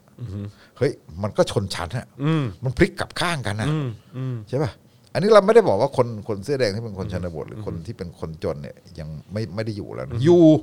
เพียงแต่เอ่อการแสดงออกเขามันลำบากกว่าแล้วก็คือแบบบางทีการอยู่ในชนบทเนี่ยเราต้องเข้าใจว่ามันมีมันมีอะไรที่มันมันลำบากนะแล้ว บางทีมันต้องพึ่งเครือข่าย อย่างเช่น เราไม่แปลกใจเรื่องพวกหมู่บ้านเสื้อแดงพวกอะไรหรอกเนี่ยเพราะว่าเขาบางทีก็คือไอ้ตัวแกนนำตัวอะไรหนังๆนั้นมันก็แน่นอนแหละแต่ว่ามันหมายถึงว่าเอ่อตัวมวลชนเองเนี่ยในภาวะที่มันยากลำบากอยู่ท่ามกลางอำนาจแล้วบางทีคือเราต้องเข้าใจคนคนต่างจังหวัดบางทีมันต้องมันต้องพึ่งโครงการรัฐต้องหนังๆต้องไปขอนู่นขอนี่แล้วแบบเอ่อคุณก็ต้องพึ่ง กำนันผู้ใหญ่บ้านนายอำเภออะไรอย่างเงี้ยคือ ไอ้กลไกเหล่าเนี้ยเขาปฏิเสธไม่ได้ เขาก็เงียบๆของเขาอยู่นะมันก็เลยทำให้เขาการแสดงออกของคนต่างจังหวัดเนี่ยบางทีมันเงียบๆใช่ไหมเพราะฉะนั้นแต่ว่าเอ่อคนเสื้อแดงที่เข้มแข็งที่แสดงออกเต็มก็ยังมีเอ่อไอ้คนพวกที่เงียบๆแล้วแอบแอบช่วยแอบเลือกมันก็มีเยอะใช่ไหมฮะอันนี้คือกลไกที่มันเกิดขึ้นในต่างจังหวัด ผมคิดว่า เออไม่แน่นอนอ่ะเขาเขาคิดว่าเขาครองอำนาจได้เขาอยู่ได้ ก็อยู่ไปอ่ะจะทำไงอ่ะอยู่ไปเนี่ยคือมันเขย่าสั่นสะเทือนทางวัฒนธรรม มันเป็นวัฒนธรรมไปทั่วเลยเนี่ยมันไปทั่วหมดแล้วอ่ะพูดไม่หยุดอ่ะพูดได้พูดไม่หยุด มีขนเรื่องใหม่ ๆ มาวันก่อนเห็นใครโพสต์เรื่องอะไรเฮ้ยมันกลายเป็นกระแส เรื่องทุนใช่ไหมฮะเรื่องทุนใน Facebook ผมยังงงเฮ้ยมาจากไหนวะผมตามไม่ทันผมก็ไปถามน้องอะไรเงี้ย ตอนนี้หลากหลายมากนะฮะ เออ ตอนนี้หลากหลายจริงๆอือฮึ ความคิดการต่างๆกันนะการออกมาพูดเรื่องนั้นเยอะนะแล้วแล้วฝ่ายรัฐก็ทำอะไรไม่เข้าท่าไม่เข้าท่าทุกวัน การที่บายการถกเถียงมันก็สู้ไม่ได้แต่ ใช่ ว่าใช่ไหมฮะคือเดี๋ยวก็มีเอ่อแต่งตั้งมาดามแป้งอีกอะไรเงี้ยมาดามแป้งที่ไม่ใช่นวลพัน อ๋อ ล้าน ครับผม ครับผมครับผมเออนะฮะเป็นเออเป็นข้าราชการการเมือง สวยและรวยมากเออครับผมเออเพราะฉะนั้นอันนี้คือพี่ถึกคิดว่ามันน่าจะเป็นเรื่องของเวลาแล้วแหละ มันมันเหมือนกับเป็นอะไรอ่ะ มันเป็นมันเป็นการปฏิวัติใหญ่ทางความคิดอ่ะ แล้วนาฬิกานับถอยหลังคือมันเริ่มแล้ว ใช่ มันเป็นการปฏิวัติใหญ่ทางความคิด ซึ่งมันไม่ได้บอกว่ามันจะโป้งป้างแบบปฏิวัติทางกายภาพ ซึ่งมันจะไปยึดอำนาจกันแต่มันการว่าทางความคิดเนี่ยมันไปมันไปเต็มไปหมดอะซึ่งอันเนี้ยมันเบรกไม่อยู่อันนี้คือสื่อที่มันแบบสื่อในโลกนี้ ซึ่งมันแบบมันแค่ๆกับว่า เออมันอาจจะเข้าไม่ถึงพวกสลิม ซึ่งคล้ายๆกับว่าเขาก็อยู่ในโลกของเขาอะ ก็ยังปิดอยู่ ก็ อาจจะอยู่ในโลกของเขาอะแต่แต่มันแต่มันดึงคนอื่นๆ มาได้หมดอ่ะ ครับ ดึงคนอื่นมาได้มากขึ้นเรื่อยๆใช่ไหมครับเพราะฉะนั้นนี่มันก็คือ ไม่รู้สิมันก็คือ สลิมก็อยู่ในกลุ่มไลน์ไปอะไรอย่างเงี้ยอืมแล้วก็เชื่อกันไปว่า อันนี้คือแบบเด็กถูกกดปุ่ม เด็กถูกโปรแกรมอะไรเงี้ยใช่ไหม อันนี้แหละคืออยู่ในกาลาจริง ที่ผมบอกว่าผมเห็นภาพคนออกมาไล่คนแล้วผมโกรธนะผมรู้สึกว่าเฮ้ยมันแบบมันปลุกกันได้ขนาดนี้เลยเหรออมันไม่ได้ขึ้นกับธนาธรหรือขึ้นกับใคร ๆอือฮึอือฮึเอ่อคิดว่าคิดว่ามันมันจะนำไปสู่ความรุนแรงแบบปะทะกันไหมฮะ แต่ดูดูดูปริมาณมวลชนเขาก็ไม่ได้เยอะปะ โอ้เวลาเข้ามาจริงเขาก็เยอะเหมือนกันนะ อืม ที่ไม่ได้มาปะทะ อืมอืม เอ่ออย่างเช่นเห็นคุณบินไปบัลบินไปที่ ครับผม ไปที่เอ่อชลบุรีมันก่อน อ่ะครับ ผู้จัดการบอกตั้งหลายหมื่น อืมอืมโอเคแล้วแต่แล้วแต่ครับผมก็ คือคือ รัฐบาลเนี่ยเขาก็อยู่ในหรือฝ่ายอำนาจ ฝ่ายผู้มีอำนาจเนี่ยเราไม่ได้พูดเราพูดถึงเกินรัฐบาลไปอีกใช่ไหมเขาก็อยู่ในภาวะที่เขาก็ลำบากนะ อืม เวลาเราคิดกันเนี่ย เราไปคิดว่าถ้าเขารับประหารปุ๊บเขาทำอะไรก็ได้ อืม แต่มันเหมือนกับว่ารับป่าแล้วก็ทำไง เขาจะอยู่กันยังไง อืม มันก็ ทำ คือ อะมันง่ายแต่จะอยู่ ทำ ต่อ มัน เนี่ยสิ ง่าย เอออืม แล้วทำไมต้องรับประหารเวลารับประหารมันคือล้มรัฐบาล ก็ตัวเองเป็นรัฐบาลอยู่อะ แต่รัฐประหารตัวเองเหรอ ก็ตัวเองเป็นรัฐบาลอยู่คุมอำนาจหมดทุกอย่างอะใช่ไหมแล้วทำไง ก็มันก็ลำบากอะผมก็รู้สึกว่า เออ แล้วประยุทธ์จะทำยังไงคือ ถ้าผมเป็นประยุทธ์ผมคงอยากให้มีใครรับประหาร ให้ลูกน้องรับประหารตัวเองแล้วแล้วอัญเชิญตัวเองไปขึ้นทิ้งอะไรสักอย่าง แล้วก็กลับบ้านสบายใจเฉิบอะไรเงี้ยมากกว่าซะอีกคือ แต่แน่นอนมันลงไม่ได้ไงไม่เวลาที่เขาบอกว่า เขาจัดตั้งม็อบมาอะไรต่างๆมาเนี่ยแล้วว่าสนับสนุนว่าอาจจะไม่ได้จัดตั้งหมดคนที่เขาเชื่องั้นจริงมันก็เยอะเหมือนกันแต่ว่าเอ่อเวลามาม็อบม็อบชนม็อบอะไรต่างๆเนี่ย แล้วคุณทำยังไง คุณแบบ เอ่อ คุณก็คือผู้รับผิดชอบนะ คือรัฐเป็นผู้รับผิดชอบนะเอ่อแล้วมันยิ่งยิ่งถ้าเกิดแบบเอ่อเอ่อยิ่งมาให้ท้ายอะไรต่างๆมันยิ่งกระแสสังคม กระแสความชอบธรรมยิ่งเสียหายใช่ไหมเพราะฉะนั้นไอ้ส่วนเหล่านี้เนี่ย รัฐบาลก็ผมเข้าใจว่าเขาเขาก็ไอ้ที่รายงานสมชเขาบอกว่า แผ่ว ม็อบแผ่วอ่ะผมก็ขำอยู่นะเพราะก็บอกว่า อีกตอนท้ายเขาบอกว่าให้ให้ใช้วิธีการแบบ คือไม่ต้องเหมือนกับไม่ต้องปราบอ่ะ ให้ปล่อยให้ม็อบไป อืม ปล่อยให้ม็อบไปเถอะ อืม แล้วเดี๋ยวไปดำเนินคดีทีหลังคือ ผมก็หัวเราะว่าเออก็ดีเนาะปล่อยให้ม็อบไปเถอะ อืม คือรู้แล้วไงว่า มันจัดการอะไรไม่ได้ อืมอืม จัดการอะไรไม่ได้แล้วก็พยายามจะไปตั้งคดี อืม ทีนี้คุณจะตั้งคดีอะไร อืม ใช่ไหมคุณจะตั้งคดีอะไร มันก็คุณตั้งคดีร้ายแรงเนี่ยมันก็จะมีปัญหา อืม แล้วก็คุณจะตั้งคดีแบบไหน ผมก็ถามว่า เออ ถ้าบอกว่าไปม็อบแล้วผิดเนี่ยเดี๋ยวสักวันสองวันเนี่ยเออไปสอนอกันสักห้าหมื่นคนน่ะเออนี่ไง ผมถ่ายเซลฟี่ในม็อบ อืม จะจับปะ อืม อะไรเงี้ยมันทำได้เหรอ อืม เนี่ยเนี่ย ประเด็นมันก็คือว่าเขาเองเขาก็ต้องพยายามประคองอำนาจเขาพยายามประคองอำนาจให้มาอยู่ในสภาพนี้ อืมอืม เพราะเขารู้ว่าถ้ารับประหารมันก็คือว่า ไม่มีพรรคการเมืองเป็นเครื่องมือแล้ว อืม นะฮะไม่มีฐานมวลชนของพรรคการเมืองมาสนับสนุน ถึงว่าอาจจะยังเลี้ยงกันอยู่เอ่อเรื่องต่างชาติ เรื่องการค้าขายการลงทุนเศรษฐกิจ ถึงแม้ว่าโลกปัจโลกปัจจุบันมันไม่ได้บอกว่ารับประหารจะถูกบอยคอตแต่ว่าไอ้เรื่องการลงทุนกับเรื่องเศรษฐกิจเรื่องต่างๆมันก็มันก็มีผลกระทบหมด ส่งผลแน่นอน อ่าเขาก็ผมคิดว่าเขาก็คิดหนักนะเขาก็ต้องคาอยู่อย่างเงี้ย แล้วยิ่งพยายามจะดันทุลังอะไรต่างๆจะไม่ผ่านแล้วทำมนูญอะไรคือมันจะกลายเป็นสงครามสร้างเขาพยายามทำแบบสร้างสงครามวัฒกรรมใช่ไหมฮะเหมือนก็บอกว่าอันเนี้ยเราจะไม่ผ่านร่างไอรอว์เพราะร่างไอรอว์มารับเงินต่างชาติ อือฮึ อะไรเงี้ยฮะคือสร้างวัฒกรรมสู้กันแล้วแถไปอย่างหน้าด้านๆอย่างเงี้ย แถไปอย่างเงี้ย ซึ่งผมไม่รู้ว่ามันจบแบบไหนอะถ้าทำแบบเนี้ย อืม จบแบบไหนรับประหารก็ไม่ได้ อืม ถึงที่สุดแล้วจะรับประหารเหรออาจจะถึงที่สุดแล้วรับประหารก็ได้ อืม แต่แต่ถึงตอนนั้นแล้วมันจะเป็นยังไงมันก็มันก็เละหมดนะ อืม มันก็เละหมดนะคือ ซ้ำเข้าไปอีก อ่าใช่ไหมฮะอันนี้คือพูดยากเราประเมินยากแต่ว่า ผมว่าในแง่ของเราก็คือมันก็เดินไปอย่างนี้ แล้วมันไม่ใช่แบบว่า เหมือนกับบางคนว่าโอ้ยไปม็อบวัน เดี๋ยวก็กลับ เดี๋ยวก็เลิก อืม จะไม่เห็นได้อะไรเลย มันไม่ใช่ครับ อืม มันได้เยอะมากเลย อือฮึคือผมผมชอบสิ่งที่พี่ถึกบอกนะก็คือว่าจริง ๆ มันปฏิวัติไปแล้วอะปฏิวัติทางความคิดไปแล้วอะแล้วมันก็ฝังลากลึกลงไปเรื่อยๆ ยิ่งยื้อนานมันก็ยิ่งฝังลากลึกเข้าไปอีกเออฮะงั้นผมถามอีกอีกอันเดียวคือ แล้วโอเค แล้วสิบเจ็ดสิบแปดนี้ล่ะ ในมุมของพี่ถึกคิดว่ายังไง เรื่องของ ยังไม่คิดเลย ออ ผมไม่ ยังไม่คิดเลย ผมไม่ค่อยให้ความสำคัญน่ะ อ๋อเหรอเออ ผมมีความรู้สึกว่า มันก็คงไม่เกิดอะไรขึ้นหรือว่ามันเป็นเกมยื้อเวลาแค่นั้นเอง เขายื้อเขายื้อยังไงก็เอออย่างมากคือเขาก็รับรับไปก่อน แล้วก็ค่อยไป เออแล้วเดี๋ยวก็ไปวาระสองวาระสาม อ่า ไปเถียงกันต่ออ ม ซึ่งผมคิดว่าเขาไม่รับมันก็ยิ่งทำให้คนรู้สึกว่าเออคน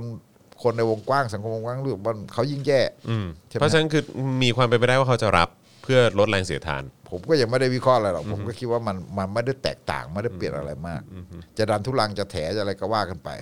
แต่ว่ามันมันหมายถึงว่าสภาพประจันกันอย่างเงี้ย มันไม่ได้เปลี่ยน อืม ผมถามว่าตอนนี้เราสู้กันเรื่องรัฐธรรมนูญอย่างเดียวเหรอ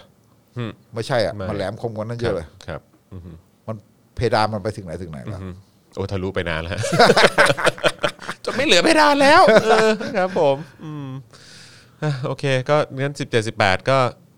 ก็ก็ลุ้นกันไปนะฮะแล้วก็เดี๋ยวเดี๋ยวมาดูอีกทีว่ามุมมองของพี่ถึกจะเป็นอย่างไรเมื่อเมื่อใกล้ 2 วันนั้นเข้ามาทุกทีนะครับผมนะฮะอังั้นขออนุญาตดูคอมเมนต์แล้วกันนะฮะว่าเป็นไงบ้างนะครับอุ้ยส่งเข้ามาเยอะมากเลยคอมเมนต์ส่งเข้ามาเยอะจริง ๆ นะครับ โอ้มีแต่คนบอกว่า FC ลุงถึกนะฮะเอ่อจุ๊บจุ๊บจุ๊บจุ๊บเออนะฮะมีจุ๊บจุ๊บเข้ามาด้วยนะครับ เอ่อแล้วก็มีคนบอกว่าโอ้ยยิ่งนานวันเขายิ่งเสียมวลชนนะเออนะครับผมเอ่อรัฐธรรมนูญจอร์จโซรอสก็มา แน่มีงี้ด้วย ไอ้ยจอร์จสลอตนี่มันมันสำคัญนะ มันจี้จุดนะ ฮะ ผมแถมอย่างหนึ่งว่า ครับผม อาจารย์เกษียณเคยบอกว่าเออ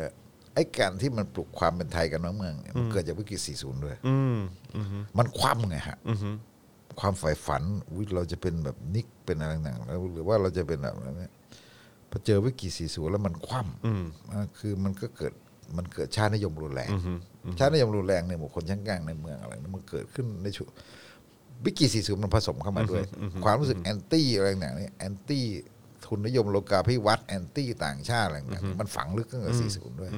เพราะฉะนั้นเนี่ยไอ้ตอนที่มันมาระเบิดในสี่เก้าอันนี้มันผสมกัน อืม นะคุณสนธิเขาก็จะเล่นตรงนี้ด้วยเห็นไหมทั้งที่คุณสนธิเนี่ยผู้จัดการนี่คือตัวโลกาภิวัตน์เลยนะ อืมอืมอืมนั่นน่ะสิอืมนั่นน่ะสิอืมอืมแต่ก็หยิบเรื่องนี้มาด้วย หยิบเรื่องนี้ด้วย ครับผมอือฮึนะฮะ แน่มีแต่คนเปิดตัวทั้งนั้นเลยว่าเป็นแฟนคลับพี่ถึกเออนะครับ รู้สึกดีใจที่สหพันธรัฐถูกพูดถึงในเจอข่าวตื่นออกครับผม ขอบคุณมากครับนะฮะก็เอ่อตอนนี้ก็เราก็อย่างที่บอกฮะ เรื่องเรื่องเรื่องเรื่องทะลุเพดานมันก็ไปกันแล้วนะฮะเอ่อ เอ่อมีโอ้โหมีคนบอกว่ากลัวกลัวพี่แขกมาเย็นนี้จะจะหูดับกันเลยทีเดียวนะฮะ อ่ะใครมีคำถามอยากจะถามเอ่อเกี่ยวกับเอ่อเรื่องสื่อหรือว่ามุมมองของพี่ตึกเนี่ยส่งเข้ามาได้เลยนะครับเอ่อมีคนบอกว่าได้ได้ความรู้มากๆโทษนะฮะขอขอดูข้างบนนิดนึง ได้ความรู้ได้ความรู้มากครับ วันนี้โดยเฉพาะกลุ่มสนธิลิ้มชัดเจนมากเลยอืมครับผมคือผมว่าก็มีหลายคนที่ที่ออกมาร่วมการชุมนุมใช่ไหมฮะแล้วก็แล้วก็ จริงๆ ก็ถือว่าเป็นคนรุ่นใหม่มากที่ที่ไม่เคยผ่านประสบการณ์แบบว่าแบบในอดีตมาก่อนความขัดแย้งในอดีตอะเออแล้วพอแบบว่ามานั่งฟังว่าอะไรที่มันเคยเกิดขึ้นมาก่อนนี่เขาคงช็อกมากเลยนะ ว่าแบบว่ามันเกิดขึ้นได้อย่างไร เออใช่แต่จริง ๆ แล้วเราต้องยอมรับว่าความคิดคนมันก็สั่งสมมาแบบนี้เยอะ ครับผม ใช่ไหมฮะไอ้ไอ้ไอ้การไอ้การเกลียดทุนทุนสามานเนี่ยคำว่าทุนสามานสมัยปีสี่เก้าเนี่ยมันมีความหมายลึกซึ้งนะมันคือมันมันมันปลุกความคิดของคนไทยเรื่องเกลียดฝรั่งเออวะเพิ่งเห็นไหมเขาเขาพูดกันอยู่ตลอดอะเอ่อโดยเฉพาะสายพันธมิตรเนี่ยเอ่อจักรพรรดินิยมอะไรเงี้ยทุนสามานอะไรเงี้ยเพราะฉะนั้นเนี่ย เอ่อทั้งที่ความจริงเราก็อยู่กับทุนอะยังไงคุณก็ปฏิเสธทุนไม่ได้แต่วิธีเดียวที่คุณจะควบคุมทุนได้คือการความเป็นประชาธิปไตยให้มากที่สุด การให้มีเสรีภาพมากที่สุดเพื่อให้มันเป็นระบอบที่มีความเป็นธรรมใช่ไหม อืมแล้วก็ แล้ว โปร่งใส ตกลงทุนสามานตรงไหนล่ะเอ่อวันก่อนก็คืออะไรอ่ะซีพีกับเทสโก้ เพิ่งรั่วไปตั้ง 70%เ เขาควบกันไป ออ คุมตลาด ก็บอกว่าไม่ ครับผม อันนั้นถือว่าสามานไหม ไม่รู้ หรือว่าทำเป็นมองผ่านมองข้ามไป ไม่รู้ไม่เกี่ยว เออเออเออเมื่อกี้อะไรเนี่ยเออเรื่องเรื่องแก๊งอะไรนะ ขอดูอีกที ลุงถึกคิดว่าแก๊ง 6 ตุลาสสจเกษียณธงชัยสุรชาติ และอีกหลายคนเนี่ยรู้สึกกับรู้สึกยังไงกับการเคลื่อนไหวตอนนี้ เอออทำไมเรียกแก๊งอ่ะ เออทำไมเลือกแก๊ง 6 ตุลาเออครับผม คือรู้สึกยังไงผมรู้สึกว่าผมอยู่แถวหลังแล้วไง ใช่ไหมคือ คือคนรุ่นหกตุลามันมีจุดร่วมมันมีมันมีเรื่องเสรีภาพนะแต่ว่าหมายถึงว่าคนรุ่นหกตุลามันก็มีบทเรียนของกันที่ไอ้เวลาที่อาจารย์คำสั่งนี่ไม่ได้เข้าป่า แต่เวลาผมเข้าป่าแล้ว ผมก็จะเห็นว่าคล้ายๆกับว่าเฮ้ยอันนี้แหละ เอ่อเรามีความมุ่งมั่นสูงมากเรามีความอะไรอุดมการณ์เรื่องความเป็นธรรมอะไรมันสูงมาก แต่เราก็เห็นว่าสุดท้ายแล้วมัน มันมีข้อผิดพลาดไงมันไปไม่ได้ จริง ๆ แล้วเราก็จะรู้ว่าจริง ๆ แล้วมันคือมันความไม่มีความมีประชาธิปไตยต่างหาก คือสิ่งสำคัญที่สุด ความมีเสรีภาพต่างหากคือสิ่งสำคัญที่สุดงั้นผมถึงแบบเวลาเวลาบางคนยังนิยมจีน ผมก็จะไม่นิยมจีนเลย ทั้งที่ผมเข้าใจนะว่าทำไมจีนมันต้องทำอย่างนี้ แต่หมายถึงว่าเอ่อในเรื่องของของของเอ่ออย่างเรื่องเทียนอันเหมือนอย่างเรื่องอะไรอย่างเรื่องฮ่องกงอะไรอย่างเงี้ยคือ จีนพยายามจะกดเสรีภาพไงแล้วสิ่งที่ผมขัดแย้งกันกับพรรคคอมมิวนิสต์ตอนที่อยู่ข้างในคืออเรื่องเสรีภาพ เรื่องการที่แบบเราต้องมีความเสรีภาพในการแสดงความคิดเห็นไม่ใช่แบบ เอ่ออะไรอ่ะ มีบางคนเปรียบเทียบว่าจริง ๆ แล้วพรรคคอมมิวนิสต์ในอดีต ไม่ว่าจะเป็นจีนเป็นอะไรต่างๆเนี่ยความคิดแบบเหมาเนี่ย มันก็คือ มันก็คือวิธีคิดแบบเหมือน อนุรักษ์นิยมแบบหนึ่งไปถึงที่สุดแล้วเนี่ยเนื่องจากสังคมมันยังก้าวไม่พ้นมันมีความคิดเหมือนอนุรักษ์นิยมแบบหนึ่งอย่างเช่นพักเหมือนพ่อแม่อะไรเงี้ยร้องเพลงอ่ะเฮ้ยเหมือนพ่อเลยเหรอเออ เออใช่ เอง อเหมือง นพ่อเลยเออ ครับ เออเออแกก็บูรพาแดงอะไรเงี้ยเป็นเหมือนดวงตะวัน ประธานเหมาเหมือนดวงตะวันอะไรเงี้ยคือลักษณะของการที่มันบังคับให้อยู่เนี่ยการปลูกฝังความคิดให้อยู่ให้อยู่ในโอวาทอะเป็นโปรปากันด้าคล้ายๆกันโปรปากันด้าคล้ายๆกันนะฉะนั้นถ้าพูดถึงว่าคนรุ่นตุลาเนี่ยถ้ามันแบบเอ่อถ้าเข้าใจเรื่องประชาธิปไตยแล้วโตมาถึงวันนี้มันก็คือแบบ คือมีชีวิตมากันมาถึงวันนี้มันก็ต้องเข้าใจว่าไอ้สิ่งที่เราต้องการมันคืออะไร มันไม่ใช่เรื่องแบบเอ่ออาจารย์เกษียณบอกว่าคนตุลามันมีมันจะมีเอ่อเจตนารมณ์อยู่สองข้อใช่ไหมฮะคือเรื่องความเป็นธรรมในสังคมกับเรื่องของเอ่อเสรีภาพประชาธิปไตยซึ่งซึ่งมันต้องมันต้องมาคู่กันถ้าไปบอกว่าคิดเรื่องความเป็นธรรมแบบ ซึ่งพวกหนึ่งเนี่ยถลำไปแบบคล้ายๆกับว่า คิดเรื่องความเป็นธรรมแล้วคุณคิดว่า อืม อืมไม่สนใจเรื่องประชาธิปไตยคนที่ผ่านพรรคคอมมิวนิสต์เนี่ยมันจะมีปัญหาตัวนี้นะฮะมันจะมีปัญหาตัวนี้เยอะคือความ ความให้ความสำคัญเรื่องประชาธิปไตยเรื่องเสรีภาพมันน้อย อืมอืม มันคิดว่าถ้าตัวเองมีอุดมการณ์แล้วตัวเองมีอำนาจเนี่ยเอ่อมีอำนาจบังคับแล้วอะไรเงี้ยมันสังคมจะดีขึ้น นั่นคือวิธีคิดจริง ๆ ของพรรคคอมมิวนิสต์เลย อืม ในยุคก่อนนะแต่เราไม่ได้บอกว่ามาร์กซิสต์ผิดขนาดนั้นหมดนะแต่หมายถึงว่าวิธีคิดของพรรคคอมมิวนิสต์มันเป็นอย่างนั้น อืมฮึ ซึ่งมันไม่ได้มันมันมันก็เลยทำให้ไม่แปลกใจไงว่าทำไมพวกที่เคยเป็นซ้ายเก่าจำนวนมากถึงไปเชียร์รัฐประหาร อืมอืมฮึ เพราะ สนับสนุนการใช้อำนาจ เกลียดทุนเกลียดอเมริกาเกลียดทักษิณเกลียดอะไรต่างๆเนี่ยนี่คือวิธีคิดแบบแบบซ้ายเก่าเนี่ยอันนี้คือปัญหา อืมฮึ แล้วเพราะฉะนั้นเนี่ยมันไปคิดว่าให้ความสำคัญกับเสรีภาพประชาธิปไตยน้อย ทั้งที่ความจริงแล้ว เวลาถกเถียงกันผมก็จะบอกว่าเฮ้ยพรรคคอมมิวนิสต์ทุกคนอะเอ่อไอ้พวกที่มันโตมาน่ะที่แบบแบบแบบไอ้พวกบรรบรรพบุรุษพรรคคอมมิวนิสต์ทั้งหลายน่ะมันคือคนที่สู้เรื่องเสรีภาพทั้งนั้นเลย อืมอืมอืม ไม่ว่าจะเป็นมาร์กเรื่องไม่ว่าจะเป็นเลนินอะไรหนังคือคนที่ต่อต่อสู้เรื่องเสรีภาพทั้งนั้นเลยเนี่ยเอ่อพวกพรรคคอมมิวนิสต์จีนมันก็เกิดมาจากการเรียกร้อง เกิดจะมาจากขบวนการนักศึกษาตอนพฤษภาคมเอ่อเขาเรียกอะไร หนึ่งพฤษภาอะไรเนี่ยใช่ไหมฮะเนี่ยทั้งนั้นเลย มันเกิดขึ้นมาจากกระบวนการรักษาการเรียกร้องเสรีภาพทั้งนั้นเลยเนี่ยทุกแห่งนะเพราะฉะนั้นมันไม่ได้บอกว่า แล้ว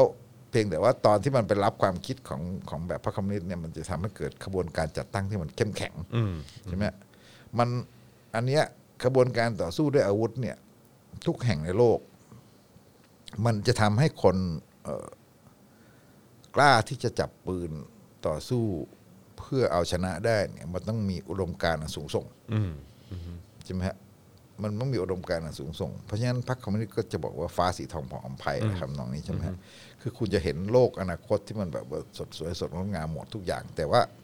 ทั้งที่สัจธรรมคือความสมบูรณ์มันไม่มีจริง อืม ใช่ไหมฮะ หรือว่าเอ่อพวกเอ่อคล้ายๆว่าพวกอะไรอะเขาเรียกอันกออิดะพวกเอ่ออะไรแบบเนี้ยใช่ไหมฮะเขาก็คือชูศาสนา อืม ซึ่งมันก็เหมือนกับตอนที่บิลาดินตอนอะไรเข้าไปรบในอัฟกานิสถาน ซึ่งมันต้องสู้กับความโหดร้ายของของทหารรัสเซียในยุคนั้นที่รัสเซียเขายึดเขายึดอัฟกานิสถานเออตาลิบัน อืมฮึ กระบวนการธรรมดามันสู้รัสเซียไม่ได้ อืม มันต้องตาลิบัน อืมฮึ มันต้องตาลิบัน ซึ่งคล้ายๆกับว่ามันต้องมันต้องแบบคุณต้องปลุกตัวเองขึ้นมาแบบสุดๆใช่ไหมคุณต้องกล้าตายอ่ะ อืมพร้อมพลีชีพ คุณต้องพร้อมผีชีพคุณถึงจะไล่รัสเซียได้นะงั้นไอ้แน่ไอ้แง่เนี่ยเราถึงเข้าใจว่า เราต้องเข้าใจว่าไอ้ความคิดมันเป็นอย่างนี้เนี่ย แต่แน่นอนมันเกิดจาก โดยเฉพาะช่วงหลังเนี่ยในโลกเนี่ย พอหลังจากหลังจากสังคมนิยม ความคิดสังคมนิยมมันล่มเนี่ย ความคิดทางทางทางเรื่องเสรีภาพเรื่องการต่อสู้ ไม่ใช่แบบความคิดเรื่องการต่อสู้ผู้กดขี่ต่อสู้ทุนนิยม ต่อสู้อะไรต่างๆเนี่ย มันมันมันไม่มีเป้า อืม มันหมดหลักคือพอพอสังคมนิยมมันล่ม โซเวียตมันล่ม จีนมันเปลี่ยนจีนเปลี่ยนเป็นยุคเอ่อทุนนิยมโดยรัฐใช่ไหมฮะความคิดมันกระจัดกระจายก็มีมันก็จะมีแบบทางมุสลิมก็ไปทางศาสนาชูศาสนาพยายามปลูกศาสนาขึ้นมาทั้งที่ความจริง ศาสนาแต่ดั้งเดิมก็ไม่ได้เป็นขนาดนั้นเนี่ยอันนี้คือมันก็มันก็ทำให้เกิดความคิดแบบนี้ขึ้นมาเอ่อผมผมถึงบอกว่าเอ่อพันธมิตรเราก็เป็นหนึ่งในความคิดแบบนั้นอะไรแบบเนี้ยใช่ไหมซึ่งแบบอันเนี้ยมันก็ มันก็ทำให้แบบคล้ายๆ กับว่าการชูกันขึ้นมาแบบเนี้ยการอะไรกันขึ้นมาแบบเนี้ยมันก็เกิดความคิดที่ที่แรงที่รุนแรงที่มาเอ่อเหมือนกับคิดว่าตัวเองต่อต้านทุนนิยมโลกาภิวัตน์ซึ่งเราไม่ปฏิเสธอะไอเศรษฐกิจเสรีนิยมใหม่ทุนนิยมโลกาภิวัตน์เนี่ยมันทำให้คนแบบ มันเหลื่อมล้ำสูงมากใช่ไหมฮะแล้วผมคิดว่ามันมันกำลังวิอยู่ในช่วงวิบัติในช่วงวิบัติของโลกด้วย เพราะว่ามันคล้าย ๆ กับว่า เอ่อเงินมันมากขึ้นมากขึ้น การเก็งกำไรมันมากขึ้นมากขึ้น แต่ชีวิตคนมันแย่ลงแย่ลงทุกทีเนี่ยอันเนี้ยคือมันเกิดกระแสของการต่อต้านทุนนิยมโลกาภิวัตน์ขึ้นทั่วโลก แต่ว่าไอ้กระแสต่อต้านนี่มันผ่านเกียรติประชาธิปไตยไปด้วย อืม มันพาเกียรติประชาธิปไตยไปด้วยมันกลายเป็นฝ่ายขวาเป็นอะไรต่างๆใช่ไหมคือ มันพยายามจะเอาอำนาจนิยมเข้ามาใช้ อันนี้คือหรือว่าอีกฝั่งหนึงก็คือกลายเป็นแบบความคิดแบบเอ่อของฝ่ายฝ่ายมุสลิมก็เป็นอีกแบบหนึ่งอะไรเงี้ยความคิดกระจัดกระจายทั้งหลายในโลกเนี่ยมันก็เลยแบบเอ่อระเบิดออกมา ความคิดแบบเอ่อสับสนไร้สาระ มันก็ระเบิดขึ้นมาเนี่ยมันมีความรู้สึกว่าอัดอั้นกับอะไรไอสิ่งที่มันเป็นอยู่เนี่ยซึ่งผมว่ามันในแง่ทุนนิยมโลกผมว่ามันก็หนัก อืม แล้วมันก็ยังไม่รู้ว่ามันถึงไปถึงจุดไหนเรามองไม่เห็นอนาคตเหมือนกัน เหมือนกับที่คนเปรียบเทียบ เราก็อ่านตลาดหุ้นอยู่บ้างใช่ไหมฮะไม่ใช่ไม่อ่านเหมือนที่คนเปรียบเทียบว่าทำไมหุ้นอเมริกาหุ้นดาวโจนส์อะเอ่อตอนเนี้ย พอแค่อะไรอะจริง ๆ แค่มีข่าวดีนู่นข่าวดีนี่อะไรต่างๆ เนี่ย แค่ทรัมป์แพ้แค่มีข่าววัคซีนอะไรต่างๆเนี่ย มันขึ้นไปสูงก็ตอนมีโควิดอีก อืมอืม ใช่ไหมไอ้ค่า PE อะไรก็ค่าแหละไอ้สัดส่วนต่อต่อทุนต่อกำไรต่อผลประกอบการอ่ะมันสูงกว่าตอนนั้นอีก อืม เงินมันไม่มีที่ไปอะ อืม ไอ้นี่มันมันหายนะชัดๆอ่ะมันฟองสบู่ชัดๆแต่มันพยุงกันอยู่ได้มันก็พยุงกันอยู่ได้แล้วมันก็ย้อนแย้งกันนั้นอีกไอ้ประเทศเผด็จเอ่อใต้เผด็จการที่ไม่เป็นประชาธิปไตยอย่างเราดีใจที่ไบเดนชนะเออ งงมากฮะ พุทธอิสระบอกว่าเนี่ยเอ่ออเมริกาไม่หนุนม็อบ แล้วคือคือความคิดอะไรต่างๆเนี่ยผมคิดว่า ความคิดพุทธนิยมเอ่อพุทธพุทธแบบ ไม่ใช่พุทธแบบพุทธที่ไม่ไม่ใช่พุทธจริงด้วยนะ อะไรเงี้ยอิสลามแบบอีกแบบหนึงอิสลามแบบที่มันรุนแรงหรืออะไรต่างๆเนี่ยมันขึ้นมากับมันขึ้นมาเต็มโลกหมดหรือฝ่ายขวาอะไรต่างๆเนี่ยมันขึ้นมาเต็มโลกไปหมดในช่วงที่ในช่วงของวิกฤตในช่วงของวิกฤตแบบนี้ใช่ไหมฮะแม้นเนี่ย เออแล้วมันไม่มีคำตอบ มันไม่มีคำตอบเมื่อก่อนในยุคสงครามเย็นเนี่ยมันมันมันมันมีความเชื่อในยุคยุคที่มาร์กซิสต์รุ่งเรืองอ่ะมาร์กซิสต์รุ่งเรืองมันก็ไปถือเอาขบวนการต่อสู้ทั่วโลกมันถือเอามาร์กซิสต์ อืม ใช่ไหมฮะจนกระทั่งคืออย่างยุคที่ผมโตอะไรต่างๆเนี่ยมันก็คือรูปเชโกวาล่าเต็มไปหมดแมันกระทั่งท้ายรถบรรทุกใช่ไหมฮะอันเนี้ยคือ อันนี้คือสิ่งที่มันเกิดขึ้น แต่ว่าพอพอหลังจากประมาณปี 80 ที่ที่โซเวียตล่มใช่ไหมเอ่อสงครามเย็นมันมันสิ้นสุดแรงอย่างๆเนี่ยมันก็กลายเป็นยุคที่ทุนนิยมมันเฟื่องฟูมาก แล้วมันก็เป็นเอ่อวัฒนธรรมบริโภคต่างๆมันก็เฟื่องฟูมาก แล้วคนมันก็มีชีวิตที่ดีขึ้น แต่ว่าในแง่ของความคิดเรื่องการแสวงหาเรื่องระบบอะไรต่างๆเรื่องเรื่องความคิดเรื่องอะไรอะความคิดเรื่องสังคมเรื่องต่างๆมันน้อยลง แต่ว่ามันไปสนใจเรื่องสิทธิชีวิตอะไรต่างๆนี่ใช่ไหมฮะ แต่ว่าความสนใจเรื่องเรื่องรากฐานของปัญหาของระบบเนี่ยมันน้อยลงแล้ว แล้วพอมันระเบิดขึ้นมาอีกทีเนี่ยมันก็เป๋ไปมันก็เป๋ไปเยอะ นิยมฝ่ายขวานิยมอะไรเนี่ยมันก็ขึ้นมาเต็มไปหมดแล้วมันก็บ้านเรายิ่งสับสนเข้าไปใหญ่ ใช่ บ้านเรายิ่งมีหลายองค์ประกอบ ซึ่งมันยิ่งเละเข้าไปใหญ่ แต่ว่าอย่างน้อยก็เราก็พอจะมีความหวังว่าสำหรับคนรุ่นใหม่ ก็ดูว่าจะอยู่ยึดยึดกับหลักการ ผมว่าคนรุ่นใหม่อะผมชอบตรงที่มันล้างความคิดเกือบหมดเลยนะล้างเกือบหมดทุกอ ดู ย่าง ที่งงงๆสับสนน่าจะเป็นคนรุ่นก่อนมากกว่า ใช่ ใช่ไหม เราเห็นเราเห็นคุยกันเรื่องพระเรื่องพุทธเรื่องอะไรใช่ไหม เออใช่ เรื่องนู้นเรื่องนี้เรื่องเรื่องทางเพศ เรื่องอะไรต่างๆนี่คือเนี่ยเรื่องเรื่องทางเพศ ตั้งแต่เรื่องทางเพศเรื่องว่าเอ่อเพศหญิงเพศชายไปจนแบบเอ่อหลากหลายทางเพศเรื่องการแต่งตัวเรื่องอะไรต่างๆเรื่องอะไรแบบนะมันไปหมดอะมันไปหมดทุกด้านอะนะซึ่งอันนี้ผมชอบผมรู้สึกว่ามันไม่ว่าอย่างไรก็ตาม คือมันคือมันคือสิ่งที่ กว้างกว่าอีกสิ่งที่แบบกว้างกว่าก้าวหน้ากว่าเมื่อยุค 40 กว่าปีก่อนเนี่ยมากมายเลย เพราะฉะนั้นเราก็พอจะเห็นแสงสว่างที่ปลายอุโมงค์ใช่ไหมฮะ แน่นอน โอเค โอเคแม่โอเค งั้นแบบแบบแบบนี้ค่อยค่อยเอ่อชุ่มชื่นใจขึ้นมาหน่อย อันนี่เป็นสิ่งสำคัญ เพราะเราต้องแบบต้องการอะไรหล่อเลี้ยงให้เราแบบว่าเดินกันต่อไปได้ เออนะอันนี้สำคัญมากๆเลยนะครับนะฮะอ่ะขอขอขอคำถามอีกอีกเอ่อนิดนึงแล้วกันนี่นี่เราคุยกันมาชั่วโมงครึ่งแล้วนะฮะชั่วโมงครึ่งแล้วเออนี่คืออะไรฮะคู่นี้ฝาแฝด เอ่อ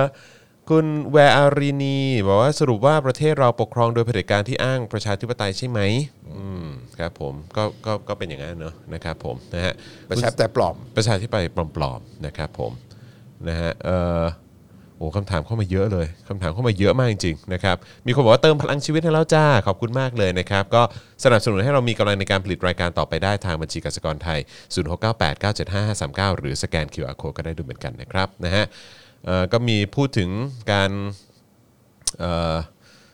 เนี่ยกินรวบทั้งประเทศโดยเอ่อโดยโดยโดยในทุนเนี่ยเอ่อมีมีใครพูดถึงในทุนสามานหรือว่าทุนสามานกันบ้างไหมเออนะฮะในช่วงหลายวันที่ผ่านมานะครับเอ่อ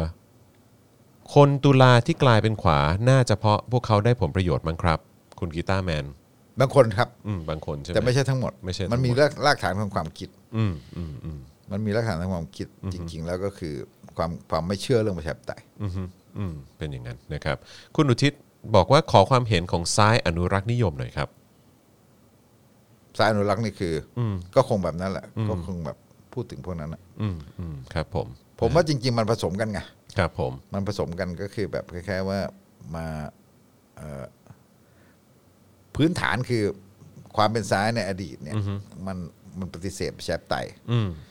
ลืมไอ้ด้านที่ตัวเองเคยต่อสู้เพื่อประชาธิปไตยแต่จริง ๆ แล้วมันไม่ได้บอกว่าเป็นอย่างนี้ทั้งหมดนะฮะไม่ได้บอกว่าซ้ายเป็นอย่างนี้ทั้งหมดแต่หมายถึงว่า ผมคิดว่าบางคนเนี่ยมันฝังไปแล้วแบบคล้าย ๆ ว่า คือไม่เห็นความสำคัญของประชาธิปไตย อืม แล้วก็ลืมไปว่าตัวเองเนี่ยเริ่มต้นจากจุดที่เรียกร้องเสรีภาพ อืม ใช่ไหมแต่ว่าไอ้ซ้ายเนี่ยมันให้คำตอบเรื่องความเป็นธรรม อืม มันเหมือนมันเหมือนว่ามันให้ความตอบเรื่องคำความเป็นธรรมนะความเป็นธรรมในสังคมอะไรอย่างเงี้ยเอ่อหมายถึงว่ามันเป็นสังคมที่มันไม่มีการกดขี่ขูดรีดความใฝ่ฝันมันเป็นอย่างนั้นแต่พอพอไปอย่างนั้นแล้วเนี่ย ถ้ามันมองข้ามเรื่องประชาธิปไตยแล้วพอพ่ายแพ้อกหักกลับมาเนี่ยบางคนก็มีความรู้สึกว่ายังติดซากของความความเกลียดทุนเกลียดอะไรต่างๆนี้อยู่ แล้วก็มีความรู้สึกว่าเอ่อคล้ายๆกับว่าปฏิเสธประชาธิปไตยหวังว่าอะไรจะเอาอะไรมาจัดการกับอำนาจ อืม เอาอำนาจเรามาจัดการกับความเหลื่อมล้ำความไม่เป็นธรรมในสังคมอะไรต่างๆเนี่ยเพอเจอร์ ใช่กำลังจะบอกว่ามัน มันเพ้อฝันน่ะ มันเพอเจอร์ใช่ไหมฮะซึ่งอันเนี้ยมันเป็นไปไม่ได้ขนาดที่เราบอกว่าเราอยู่กับพรรคคอมมิวนิสต์ซึ่งเป็นจริง ๆ ก็เป็นคนดีที่สุดนะเรายังไปไม่สำเร็จเลยคุณไปเชื่ออะไรกับทหาร อืม อืมคุณไปเชื่ออะไรกับระบอบที่มันเป็นอำนาจรัฐนิยมใช่ไหมฮะอันนี้คือ อันนี้คือ เบนแต่คล้ายๆ กับว่ามันแบบมันเมาไปแล้วอะมันมันมันเกลียดมากอะมันเกิดจากความเกลียดในช่วงของเกลียดนักการเมืองเกลียดคุณทักษิณอะไรเนี่ยเนี่ยที่เกลียดกันมาก อืมอืมครับผมนะฮะอ่ะขออีกหนึ่งคำถามแล้วกันนะครับเอ่อโอ้โหคุณสรวิทย์บอกว่าทำไมตอนปี 49 ทักษิณถึงโดนหาว่าโกง ตอนนั้นผมอยู่ป .6 อืมแต่ก็ทุกคนก็จะโดนคำคอรหานี้ทั้งนั้นใช่ไหมฮะเป็นข้อกล่าวหานี้ทั้งนั้น ฐานรัฐบาลไหนไม่โกง เออ ใช่นั่นน่ะสิ เวลาพูดอย่างนี้เดี๋ยวก็บอกว่าอ่าหรอก เนี่ย นักการเมืองนะฮะนักการเมืองมันจำเป็นต้องในระบบหาเสียงของเราปัจจุบัน ซึ่งไม่เคยรับประหารกี่ทีไม่เห็นเคยเปลี่ยนการออกแบบเลยไม่เห็นสร้างอะไรระบบอะไรที่มันช่วยคนหาเสียงเลย อืมอืม เพิ่งมีอนาคตใหม่ที่มันมาได้ เพราะว่าเอ่อโลกออนไลน์ อืม ซึ่งมันเป็นงานหาเสียงที่มันต้องใช้ทุน อืม ว่านักการเมืองหาเสียงเนี่ยไปตั้งกติกาล้านหนึ่งอ่ะมันจริงเหรอ อืม ล้านหนึ่งล้านห้ามันทำได้จริงเหรอไม่มีใครทำได้จริง อืม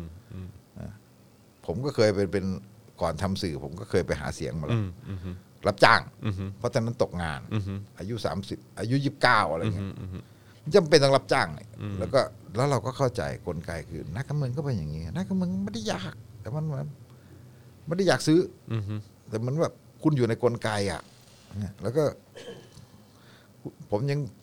ผมยังเอามาเขียนตลกทีหลัง ผมบอกว่า คุณอย่าดูถูกประชาชนยุคนี้นะนั่นขนาดปีสองเก้านะคุณจะไปหาว่าเขาโง่ว่าถูกซื้ออะไรต่างๆนะคุณคล้ายๆกับว่าคุณไปคิดอย่างนั้นได้ยังไง คือ คุณเห็นประชาชนเป็นควาย อืม ไม่มีอ่ะขณะปีสองเก้าผมหาเสียงอยู่ผมบอกว่าบันเลือกตั้งอ่ะสมัยนั้นกกตมันไม่เข้มไงมันไม่มีกกตปีสองเก้าชาวบ้านรวมตัวกันมาหน้าบ้านสสท่านสส อืม เนี่ย อยากสอบตกหรือไง หมู่บ้านผมยังไม่มีใครไปจ่ายตังค์เลย เอ้ยเอ้ยโอ้โหโอ้โห คุณจะไปว่าเขาโง่นะ โอ้โหสุดยอดมีอย่างงี้ด้วยโอ้โหมามาหาถึงที่ มาถึงที่ครับ โอ้ ก็ไม่ใช่เขาไม่รู้ อือฮะ ไม่ใช่คนไม่รู้คิดว่าคนโง่อะเขารู้กันทั้งหมดอะ อืมอืม อันนี้คือมันก็เป็นระบบต่างตอบแทนเป็นอะไรเป็นอะไรเพราะฉะนั้นผมถามว่ารัฐบาลไหนบ้างมันไม่มีปัญหาเรื่องพวก อื นี้ มอืม คุณทักษิณก็ต้องไปกวาดกวาดนักการเมืองมา อืม จะเหมือนยิ่งกว่า อืม ประยุทธ์กวาดนักการเมืองอีก อืม เพราะว่าคุณทักษิณเนี่ยกวาดนักการเมืองมาจริง อืม แต่ไอสิ่งที่เขาชนะมันคือเรื่องของนอกจากรากฐานเอ่อระบบอุปถัมภ์ของนักการเมืองแล้วมันก็มีเรื่องของนโยบาย อืม แล้วเขาก็มีอำนาจที่เขาคุมนักการเมือง อืม หมายถึงว่าพอพอมีความเข้มแข็งในทางที่แบบชนะด้วยนโยบายเขาก็มีเขาก็มีความสามารถในการควบคุมนักการเมือง แต่ว่า แน่นอนว่าไอ้การที่คุณต้องมีอะไรกับนักการเมือง ที่นักการเมืองมันต้องมีประโยชน์ของเขามีอะไรของเขามันก็มีแล้วคุณทักษิณเองก็เป็นคนที่ไม่ได้ ตัดอะไรตัวเองออกแบบไปเป็นพระขนาดนั้นเขาก็มีธุรกิจมีอะไรของเขาแต่แน่นอนไอ้สิ่งที่คนไปกล่าวหาบางอย่างมันเกินจริง อืม ผมไม่ได้ปฏิเสธนะ ผมคิดว่าเออมันก็มีลักษณะของการที่ในยุคนั้นมันก็มีบางอย่างที่เหมือนกับอะไรอ่ะ คนรอบข้างคนแรงต่างๆเนี่ย มันก็หาผลประโยชน์มันก็มี อืมอืม มันก็มีอะไรเงี้ยใช่ไหมฮะมันมีแน่ๆไม่ทุกรัฐบาลมันมีอย่างนี้ แต่ในในในในตัวของคุณทักษิณเองมันก็เหมือนกับคนไปมองเรื่องผลประโยชน์ทับซ้อน อืม แต่ทีนี้ไอ้การทำของเขาเนี่ย มันเหมือนกับว่าไอ้การทำของเขาเนี่ย มันบางทีคุณ คุณอาจจะรู้สึกว่าไม่เหมาะสม แต่มันคุณจับไม่ได้ อืม ผมบอกอย่างเงี้ย อือฮึ หมายถึงว่าคุณคุณจะไปจับเป็นเรื่องความผิดจริง ๆ คือเอาผิดไม่ได้ว่ากันนะ ไม่ไม่ใช่ เอ้ยไม่ไม่ พูดอย่างนั้น คือ มัน เออใช่คือ มันหมายความว่า จะใช้ว่าเอาผิดก็คงไม่ได้ ก็คือ มันมีบางเรื่องที่ไปตีขลุ่มกันน่ะ อือฮึเพราะท้ายสุดเขาก็ไปเอาผิดอยู่ดีนะ มันตีขลุ่มกันผมยกตัวอย่าง เช่น โดยเฉพาะเรื่องเรื่องธุรกิจมือถืออะ อือฮึอือฮึ ใช่ไหม อือฮึ เรื่องธุรกิจมือถือที่ไปเอาผิดกันเนี่ย คือมันเหมือนมันเหมือนเป็นผลประโยชน์ทับซ้อน ผมพูดอย่างนี้ดีกว่าว่าเออมันไม่ใช่จับไม่ได้ แต่มันหมายถึงว่า มันไม่ใช่เอาผิดไม่ได้แต่มันเหมือนว่าไอ้สิ่งที่มันทำเนี่ย มันเป็นวินวิน อืมอือฮึ สิ่งที่คุณทักษิณทำในเรื่องธุรกิจมือถือเนี่ย เราเอาง่ายๆมันเป็นบินบินเออปีสี่สี่อะไรต่างๆก่อน ก่อนนั้นมันนาทีละห้าบาทนะ อือฮึ อะไรเงี้ย ค่าโทรศัพท์ ค่าโทรศัพท์มันนาทีละห้าบาทนะแล้วเขาก็คล้ายๆพอเขาเข้ามาเป็นนายกเขาก็ทำอะไรต่างการรื้อสัญญาการแก้สัญญาการอะไรต่างๆ เนี่ย กับพวกสสทหรือว่าพรบแปลสัญญาสัมปทานเป็นภาษีสรรพสามิตอะไรต่างๆเนี่ยนะซึ่งอันนั้นก็อีกตัวหนึ่งเนี่ย ไอ้การรื้อสัญญาการแก้สัญญาอะไรต่างๆ เนี่ย มันคือพอปีสี่แปดสี่เก้าเราเหลือนาทีเท่าไหร่ อืม ใช่ไหมฮะนาทีละบาทอะไรแบบนี้ใช่ไหมฮะค่าโทรศัพท์มันลดลงเรื่อยๆ เพราะว่าที่ผ่านมาทสทกสทมันนอนกิน อืม แล้วไอ้ในการรื้อเนี่ยคุณจะบอกว่า อ๋อเอเอสได้ประโยชน์คนเดียวเหรอไม่ใช่ มันได้หมดทุกค่าย อืม ได้หมดทุกค่าย มันได้พร้อมกันหมดใช่ไหมฮะ แล้วมันก็ลดกันมา ส่วนมันมีความได้เปรียบเพราะว่า AS มันทำมันทำสัญญากับทสทมาก่อน ก่อนเพื่อน เป็นสัญญาที่เงื่อนไขดีที่สุดนะเออคนอื่นมาทำทีหลังไงแล้วก็ต้องเป็นสัญญาที่ยอมยอมอะไรหน่อยอะไรแบบเนี้ยมันก็จะมีปัญหาเรื่องค่าเชื่อมต่อ ผมไม่ผมไม่ได้อธิบายละเอียดหรอกเรื่องมีคนอธิบายเรื่องละเอียดตั้งดีตั้งนานแล้วไอ้สิ่งที่ทำเนี่ยมันถูกมองว่าเป็นผลประโยชน์ทับซ้อนไหม มันวินวินหมดอ่ะ มันหมายความว่า เออเมื่อก่อนมันสมมติปี 44 มันมีคนใช้มือถืออยู่หมื่นคน นาทีละห้าบาท ปี 49 มันมีคนใช้มือถืออยู่แบบเอ่อล้านคน มันเหลือนาทีละบาท อืม เนี่ย ทุกคนได้หมดประชาชนก็ได้ อืม ทสทกสทก็ได้เอเอสก็ได้ทูก็ได้ดีแท็ก็ได้ มันได้กันหมดอ่ะ อืม ใช่ไหมงั้นในในมุมนี้มันก็คือแบบเสร็จแล้วไปจับว่าอันนี้เป็นเรื่องผลประโยชน์ทับซ้อน ซึ่งผมว่ามันไม่ มันแบบคล้าย ๆ ว่าตราบใดที่เขาเป็นนักธุรกิจเขาก็จะลงข่าวนี้คุณก็ต้องไปหาคนแบบชวนแบบพิสิทธิ์มาเป็นนายก หรือเป็นผู้นำรับประหารมาแบบประยุทธ์ซึ่งบอกเออไม่มีธุรกิจอะไรเลยแต่คนที่มันเป็นนักธุรกิจมันรู้ไง อืม นี่คือปัญหาขัดข้องที่เขาเขาต้องการให้เป็นเขาต้องการให้เป็นแล้วมันเป็นประโยชน์ทั้งทั้งประเทศแล้วก็ทั้งตัวเขาก็ได้อืมกสทสทก็ได้ ประชาชนก็ได้ อธิบายง่ายๆเลยเรื่องมือถือมันแค่นี้เอง แต่ แต่ ว่า บอกว่า แต่ว่าในมุมเขาก็คือต้องมีคนผิดนะในเรื่องนี้ อืมคือผลประโยชน์ซับซ้อนนะอ้างว่าผลประโยชน์ซับซ้อน แล้วผมว่ามันมันยังไงวะแล้วไปยกกติกาบอกว่าอะไรคุณทักษิณควรจะไปให้คนอื่นถือหุ้นเอ้ยแบบ ควรจะไปแบบ มีทัสตีถือหุ้นแบบที่คุณธนาธรจะทำอะไรเงี้ยใช่ไหมฮะโอ้มันก็คุณจะเอาผิดอะคุณผิดได้หมดแหละมันจะเอาผิดยังไงมันก็ผิดได้หมดแหละแต่นี่ผมหมายถึงว่าเรื่องหลักนะ แต่เรื่องประเภทแบบเอ่อคนไก่ตัวคุณทักษิณใช้อำนาจบ้างเรื่อง ไอ้นักการเมืองในพรรคไทยรักไทยมันหาประโยชน์บ้างโอ้ยนี่มันคือเรื่องปกติของการเมืองไทยทุกยุคทุกสมัย อืม คือ มัน มี ไ อยู่แล้ว มันไม่มีพรรคไหนหรอกที่ไม่ซื้อเสียง อืม เว้นแต่ว่าประชาธิปัตย์ในภาคใต้ อืมอืม มันจะซื้อได้ไงอ่ะ อืม มันจำจำเป็นเราต้องซื้ออก็ลงเสร็จแล้วเนี่ยไอ้ไอ้คู่แข่งอีกฝั่งมันไม่มี อืม เมื่อสมัยก่อนนะ สมัยนี้โดนพลังประชารัฐครับภูมิใจไทยตีกินไปแล้ว แล้วแล้วไอ้ที่บอกว่าภาคใต้ไม่ซื้อเสียงก็ไม่จริงคุณไปดูเลือกตั้งท้องถิ่นโอ้โหบู๊กันพิวินาศสันตโลมาทุกยุคทุกส สะ มัย พัดสะพัดอืม ไม่เลี้ยงกาแฟ อืม เอออตัวแกไม่ได้จ่าย อืม เพราะแกเดินออกไป เอ่อมีพวกขหบดีพื้นที่พวกอะไรต่างๆที่แบบ รักแกชอบแกอะควักตังค์จ่ายแทนใช่ไหมอืมเขาไม่จ่ายให้เห็นต่อหน้าเท่านั้นแหละคือการเมืองมันเป็นอย่างนี้หมดอะการเมืองมันเป็นอย่างนี้หมดเพราะฉะนั้นเข้าใจมันเถอะว่า แต่แน่นอนว่ามันมันแก้ได้ด้วยกลไกกติกา แล้วก็ไอการเมืองอุปถัมภ์เนี่ยเดี๋ยวมันก็จะค่อย ๆ แบบ ผมว่ามันก็เริ่มมันก็เริ่มสลายแล้วใช่ไหมมันก็เริ่มสลายไปเรื่อยๆแล้วนะมันก็เราก็เห็นอะเพราะฉะนั้นจริง ๆ แล้วไอ้ตอนที่อนาคตใหม่ชนะเนี่ยมันถึงแม้ว่าเราบอกว่าฐานเสียงมันมาจากทสชแต่มันก็เซอร์ไพรส์มากเลยใช่ไหมว่า ที่ได้ขไอ้การ นาดนั้น อืม ไอ้การการหาเสียงในสื่อใหม่เนี่ย อืม มันทำได้ขนาดนี้ อืม นะฮะมันหาเสียงในสื่อมันทำนี่ต่อไปมันก็จะแบบมันก็จะเปลี่ยนไป อืมอืมน่าสนใจมากฮะน่าสนใจมากแล้วก็ คือผมก็รู้สึกว่า เออ ก็จริงเนาะจะยุคสมัยไหน แล้วก็มองย้อนกลับไปเออ ถ้าเกิดในยุคสมัยนั้น ถ้าเกิดเขาจะเอาผิดเขาก็เอาผิดจนได้เนอะก็เหมือนยุคสมัยนี้เหมือนกัน ที่แบบว่าก็จะยุบพักก็จะยุบให้ได้อะ มันก็เกิดขึ้นได้ด้วยเหมือนกัน อ่ะอันนี้เดี๋ยวเอาผิดเอาเป็นพรรคการเมืองไปทำเรียนแบบพรรคการเมืองอีกนะ อืมครับผมแล้วก็เดี๋ยวดูเหมือนว่าเดี๋ยวเขากำลังจะมีโดนอาญาด้วยใช่ไหมฮะอืมเดี๋ยวก็รอดูกันต่อไป ผมผมก็ขำว่าตกลงแล้วเนี่ยถ้าเขาบอกว่ากกตชี้ว่า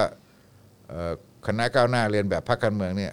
คือตัดสิทธิ์นายกอบจก้าวหน้าหมดเลยป่ะทำได้ ไหม คิดว่าถ้าเขาจะทำเขาจะทำไหมฮะ โอ้ยน ผมขอโทษที่ผมถามแบบนี้ เหลืออะไรที่เชื่อไม่ได้แล้ว โอ้มันมีอะไรมันมีอะไรให้เชื่อได้บ้างทุกวันนี้นะพี่เถิกอืมโอ้โหนะฮะเอ่ออ่ะโอเคนะครับ นี่ก็ชั่วโมงจะ 45 นาทีแล้ว โอ้โหวันนี่คุยกันยาวๆนะครับ ขอบพระคุณพี่ถึกมากๆเลยนะครับที่ที่ที่ยอมคุยด้วยยาวขนาดนี้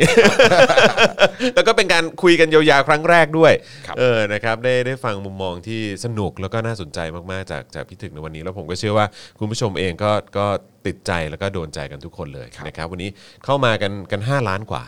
นะครับผม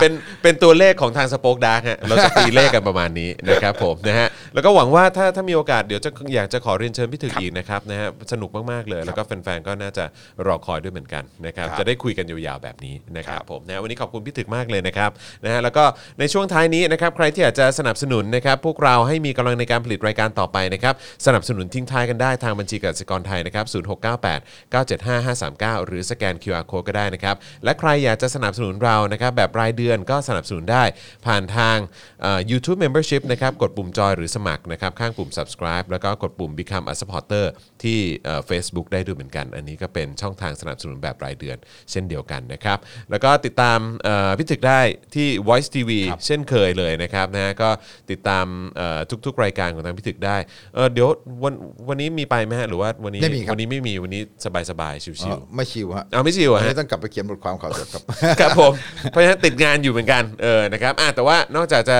เจอพิถึกได้นะครับใน Daily Topic เอ่อ Exclusive แล้วเนี่ยนะครับก็อย่าลืมไปติดตามเป็นประจำได้ที่ Voice TV ด้วยละกันนะครับผมวันนี้ขอบคุณพิถึกมากนะครับ ขอบคุณครับผมนะฮะวันนี้เรา 3 คนนะครับ รวมอาจารย์แบงค์ด้วยนะครับ ลาไปก่อนสวัสดีครับ Daily t o p i c กกับจอห์นวินยู